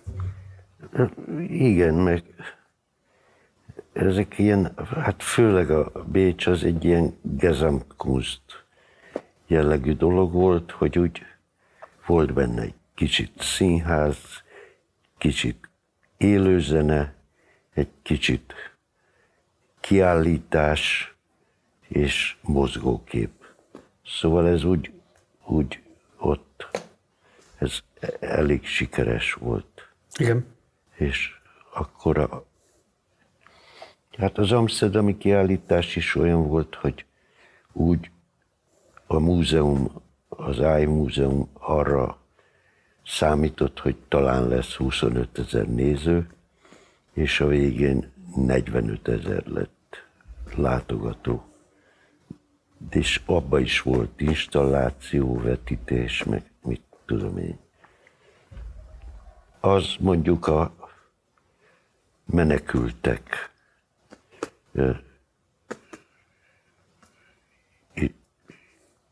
helyzetére lett fölfűzve, a Bécs az pedig a hajléktalanokért. Hát ott 200 hajléktalannal dolgoztunk. Tehát ott az... De minden, tulajdonképpen mindegyik izgalmas volt az én számomra is, és most meg ugye szó van arról, hogy csináljak egy, hát az is egyrészt kiállítás, másrészt ö, mozgókép, de azt Szőulba tervezzük, Koreába, áprilisban majd megyek, aztán megnézem, hogy mit lehet ott egyáltalán csinálni. Van egy másik terv Barcelonára, ami egy konténer, ilyen üvegvisszaváltó konténer projekt. Szóval ezek úgy, úgy jár az agyam. Tehát a filmrendezői pályafutásodat zártad le, és nem az alkotóit. Ja, persze. Azt mikor döntötted el viszont, hogy a filmrendezői pályafutásod lezáró gesztusa az lesz, hogy kihúny a fény? Ó, hát ez már a londoni férfi Párizsi bemutatóján volt egy nagy sajtókonferencia, és ott mondtam, hogy na még egy, aztán vége. Akkor már tudtam.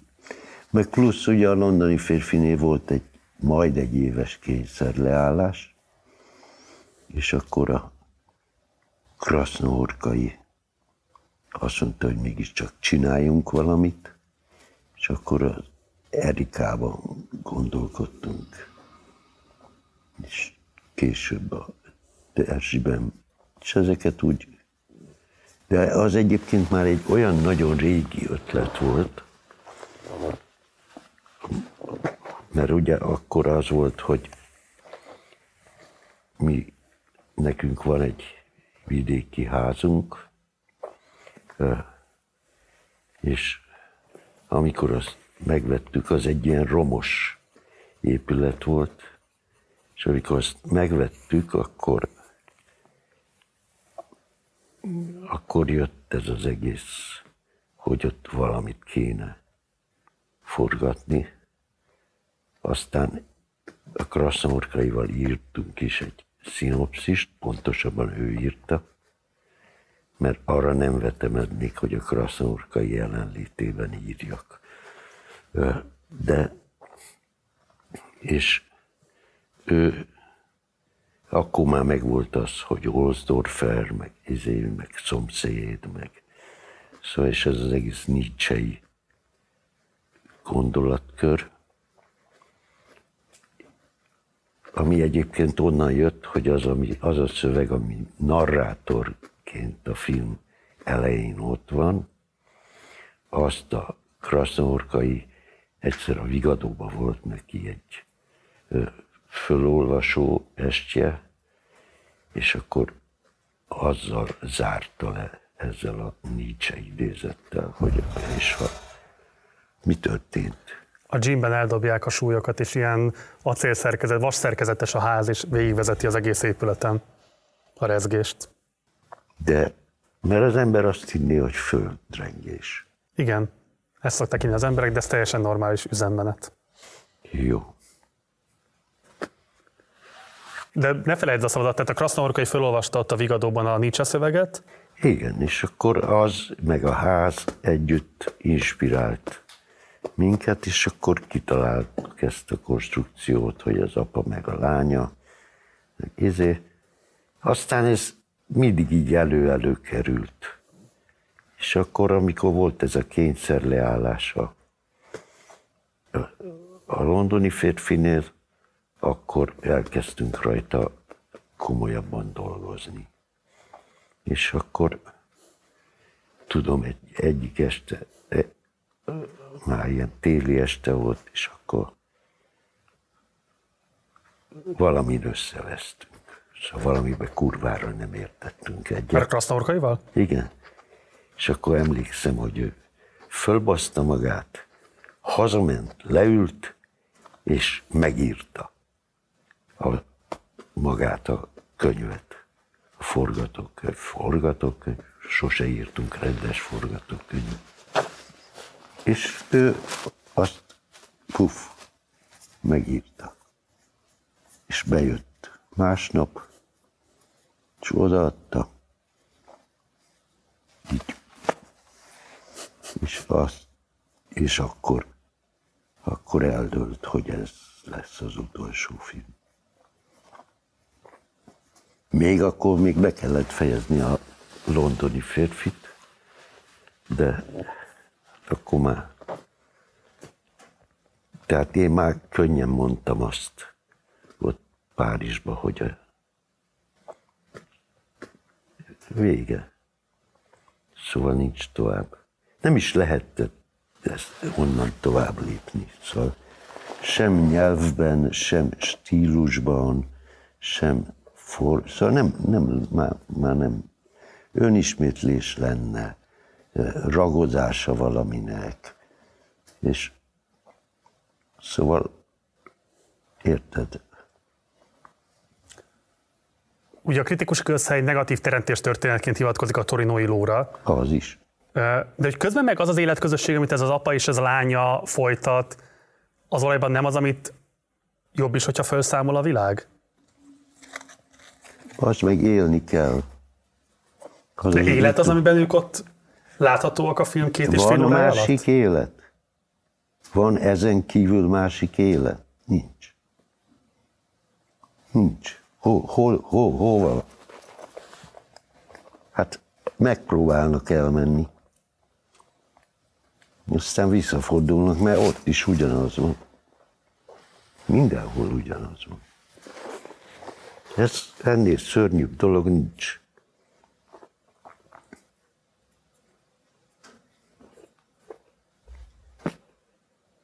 Nincs.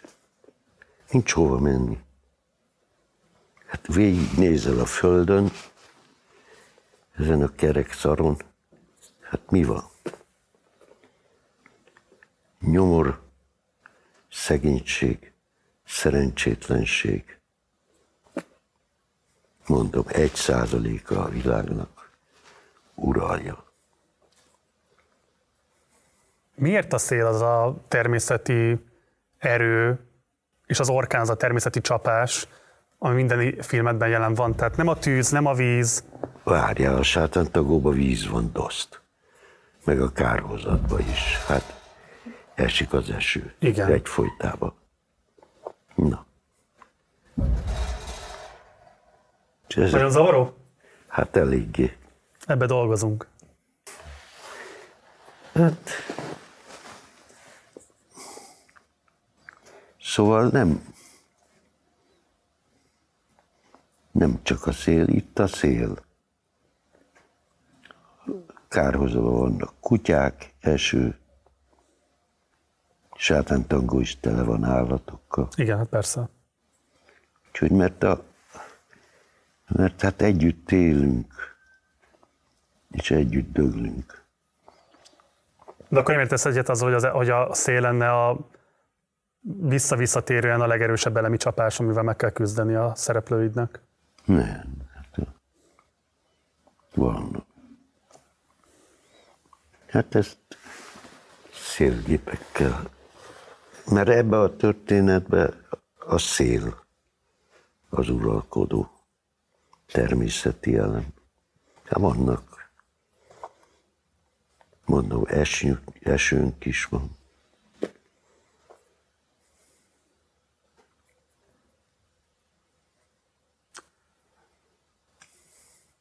Sokszor kérdez, szinte minden interjúban kérdeznek ezekről a brutális közhelyekről, amelyek a művészetet kísérik.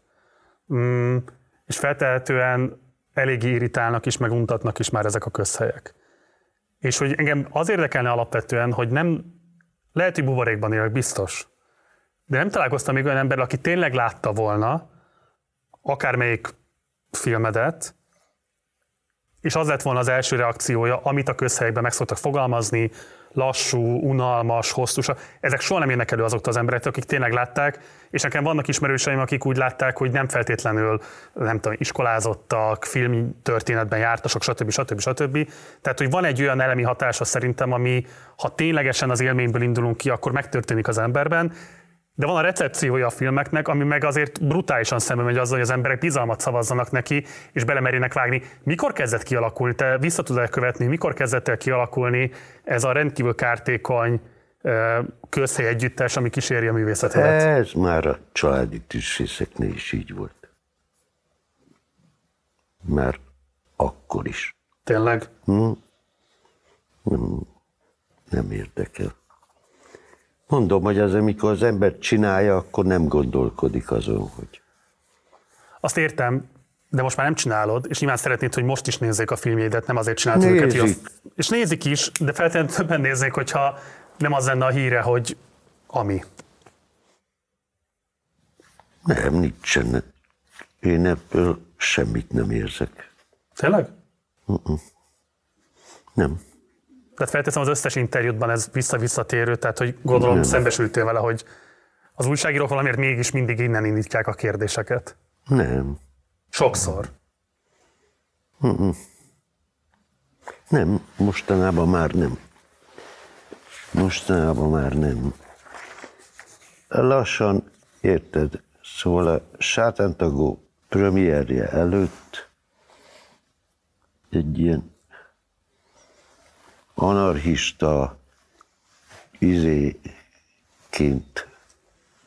tekintettek, vagy ez volt a megítélés.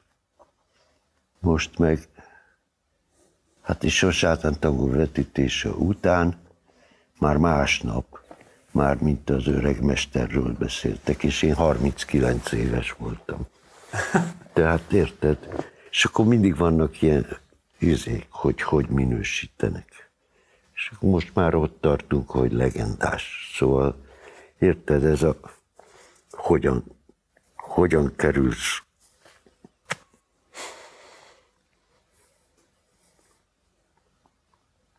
És akkor így. Ma már nem, nincsenek ilyen hangok, hogy unalmas vagy izé. Nem. Tényleg nem. Az Ágiról szabad kérdezni? Szabad, de én elhatároztam, hogy a magánéletemről nem beszélgetünk. Nem is kell. Ő ugye Ranicki Ágnes, a filmjei társrendezője, uh-huh. vágója, régi, tehát igazából az összes jelentős mértékben a filmjeidnek társalkotója. Hmm, hogy ismerkedtetek meg szakmai értelemben? Ö, én a Dárdainak voltam egy ilyen szereplőkereső asszisztense, és ő meg a filmregény, a filmregény című filmbe, és ő meg ott volt vágó. És akkor így a vetítőbe találkoztunk, beszéltünk, és ennyi. És mit töltött el az, hogy pont ő az, aki neked partnered, társad tud lenni alkotói értelemben? Mit tudott, amit más nem tudott addig? Tehát egy végtelen okos és érzékeny ember, és éles szeme van. Ennyi. És kibír még engem is, ami azért néha nem lehet egyszerű. Szóval ennyi.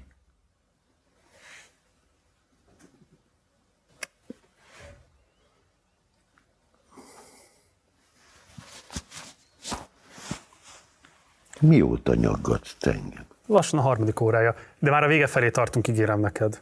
De már nagyon tartsunk a vége felé. Ez pont azért a te szádból, Béla. Mi? Jó, hát én ennyit Ha valaki, akkor nem te bírok. több megértéssel a hosszú interjúk irányába. De ennyit én meg nem bírok már ülni. Tartunk egy szünetet, ha akarod. De nem, mert essünk, fejezzük be. Amit akarok igazából kérdezni, azon nagyon kevés magyar rendezők egyike, vagy sőt nemzetközileg is kevés ilyen rendező van, aki kollektívában dolgozik, tehát állandó alkotótársaid vannak, a Krasznaurkőről már hosszabban beszéltünk, most valamennyit engedtél kérdezni a Ranicki Ágnesről, de hát még hosszan lehetne sorolni színészek, Víg Mihály zeneszerző, sőt többször szereplője is a filmednek. Um, ez mennyire volt egy tudatos építkezés a részedről, mennyire a véletlenek összjátékán múlott, hogy végül is egyébként ez a film készítői praxis alakult ki nálad, és mit ajánlnál azoknak az alkotóknak, akik nem föltétlenül gondolkodnak a filmben, mint kollektív műfajban? Hát nem, minden ember más. És tudod, azért volt jó ezzel a csapattal dolgozni, ezt egyébként mindig el is mondom, hogy ez a Bélatar brand, ez gyakorlatilag négy embert jelentett. Hát a Kranicki Ágit, a Krasznaurkait és a Miskát, a Víg Mihályt. Igen. Meg engem. De egyébként a stáb fő tagjai is általában ugyanazok voltak. Szóval ugyanaz a fátmester volt 30 éven keresztül, hangmérnökben is Kovács Gyurival két filmet csináltunk, szóval vannak ilyen főbb munkatársak, akik végig velünk voltak. Akkor a, a Téni Gabival, hát a nagyon sokat belóztunk, ő már sátán tangóba is benne volt.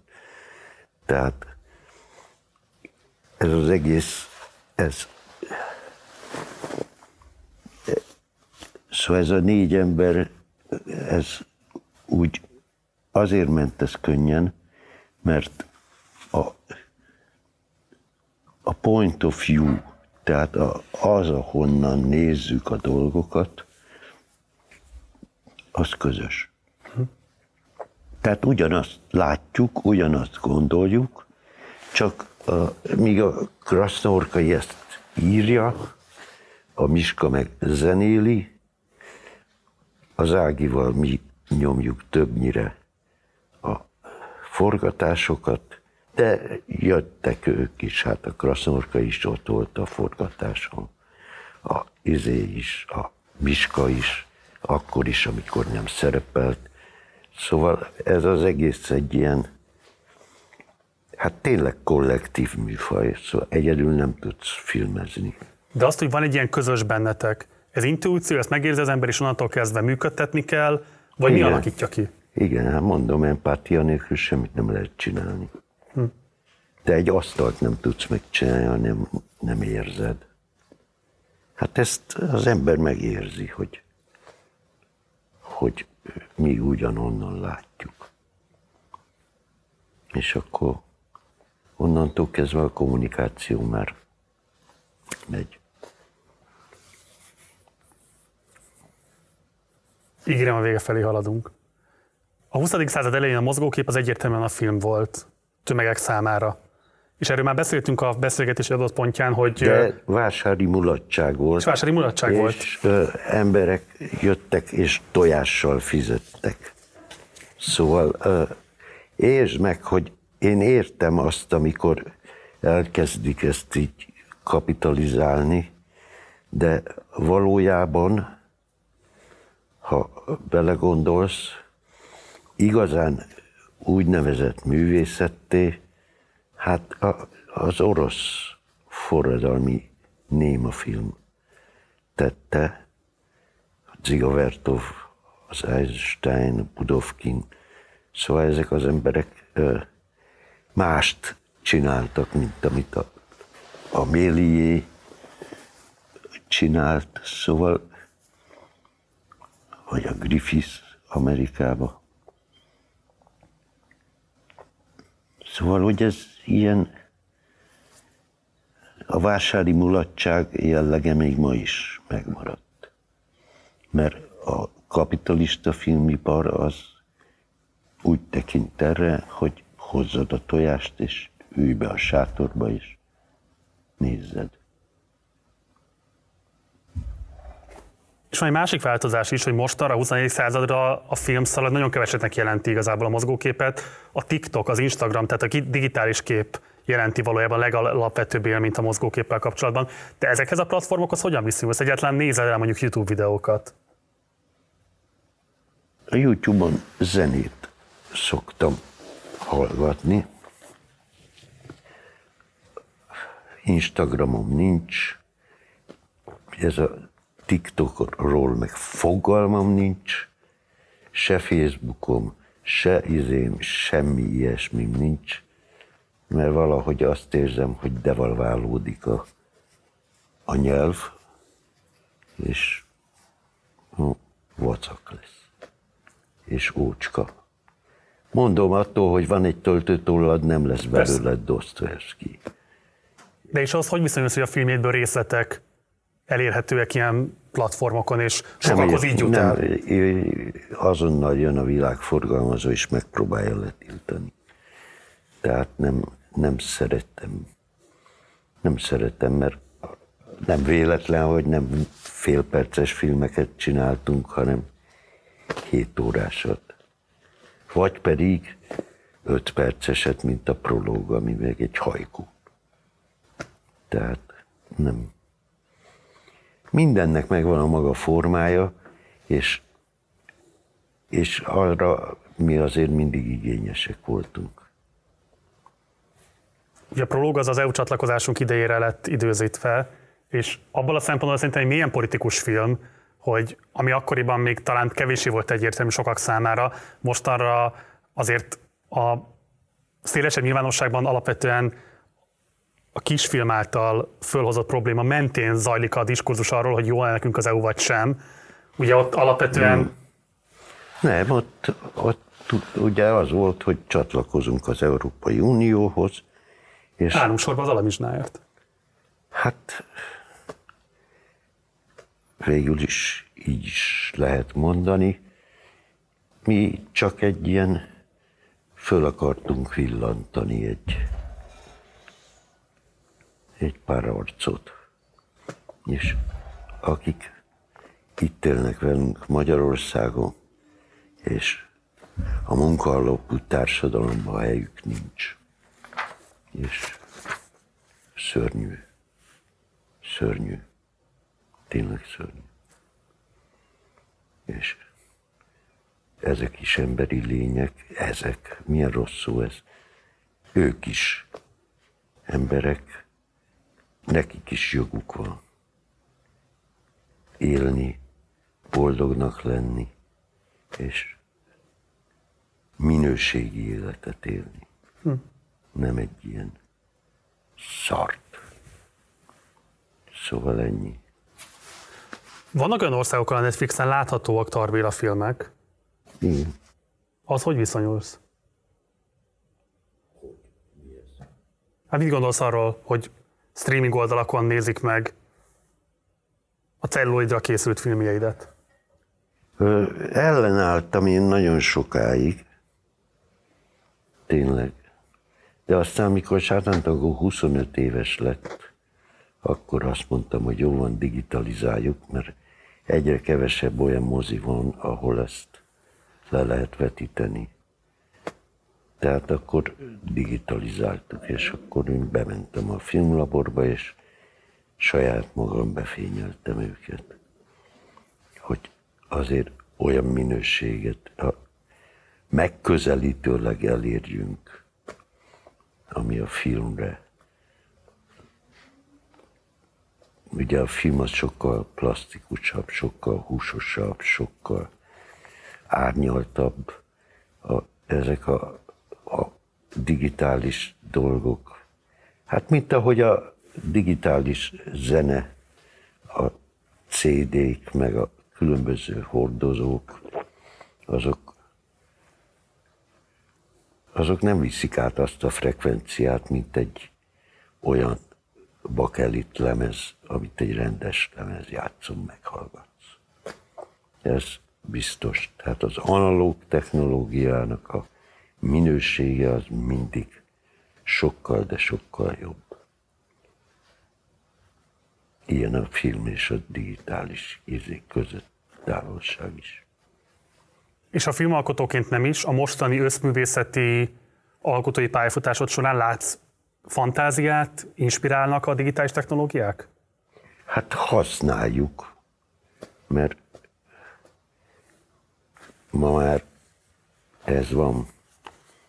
De ez a Szöuli Karant, ez a kaszinó, ez talán egy kicsit fricska is ennek a digitális világnak. Úgyhogy ennyi. És akkor zárásként. Na. Lett volna rengeteg kérdésem, de, de tudomásul veszem a, a nem, mert tényleg most Jó, persze nem akarok neked fájdalmat okozni, vagy nem akarlak kínozni. A, a jövőbeni tervédről lehet tudni bármit is. Már csak azért is, mert részben a FSF-nek az elnöke vagy. Korábban belengedted, hogy esetleg könyvet is írnál. Hát az most csúszik. Csúszik, vagy elnapolódik? Csúszik. Csúszik. De akkor lesz belőle egyszer valami majd. Hát reméljük. A filmezésről írsz, vagy mit írsz a könyvedben? Az, annak az a subjektje, hogy kép és idő. Tehát, de hát ez még van egy vázlat, amit lehet, ugye ezt seggel kell bírni, hogy az ember leül is, izé, fegyelmez. Ezt látom én az író ismerősökön, azok leülnek reggel és dolgoznak délutánig. Na de hát én is tudok dolgozni, csak az teljesen más. A Free SFE meg egy olyan dolog, hogy meg próbálok ott talán, ha tudok segíteni, hogy végül is az ember hisz a jövőbe, és a fiatalok azok mindig a jövőt jelentik a számomra. És az, hogyha jól együtt tudunk dolgozni, akkor az, az nagyon megdobja. Szóval az, az jó érzés. És akkor abban látsz meg reményt? Tehát látszott olyan erőket és látszott olyan kreativitást, amire azt mondod, hogy van remény? Van, van. De mit tudjuk, a remény hal utoljára. De az mindig van. Akkor legyen ez a végszó most. Köszönöm szépen, hogy elfogadtad a meghívásomat, és hogy eljöttél ide. Tudom, hogy nem szereted alapvetően az ilyen helyzeteket, Eléggé. úgyhogy ezt különösen értékelem, hogy mégis ennek ellenére itt voltál velem most. Jó egészséget, vigyázz magadra, Béla, jó? Hát én vigyázok, de most már vigyázzanak rám. Igyekszünk mi is. Mert azért hat gerinc műtét után és a hetedik előtt nincs jó kedvem. Na, Vigyázz magadra. igyekszem. Hazaviszel? Hogyne. Jó, menjünk. Jaj. Gyújts világot, fiam! Ez volt a beszélgetésem Tar Bélával. Köszönjük, hogy megnéztétek. Iratkozzatok fel a csatornára. Ha kérdésetek vagy észrevételetek van az elhangzottakkal kapcsolatban, akkor pedig várunk a komment szekcióban. Egyébként meg nézzetek Tar Béla filmeket, ha megtehetitek, lehetőség szerint moziban. Ha erre nincs lehetőségetek, akkor pedig olyan formában, ami a lehető legnívósabban adja vissza azt a minőséget, amit Tar Béla és alkotótársai celluloidon rögzítettek. Köszönöm szépen munkatársaim nevében is a megtisztelő figyelmeteket. Én Gulyás Márton voltam. Hamarosan találkozunk. Addig is ciao.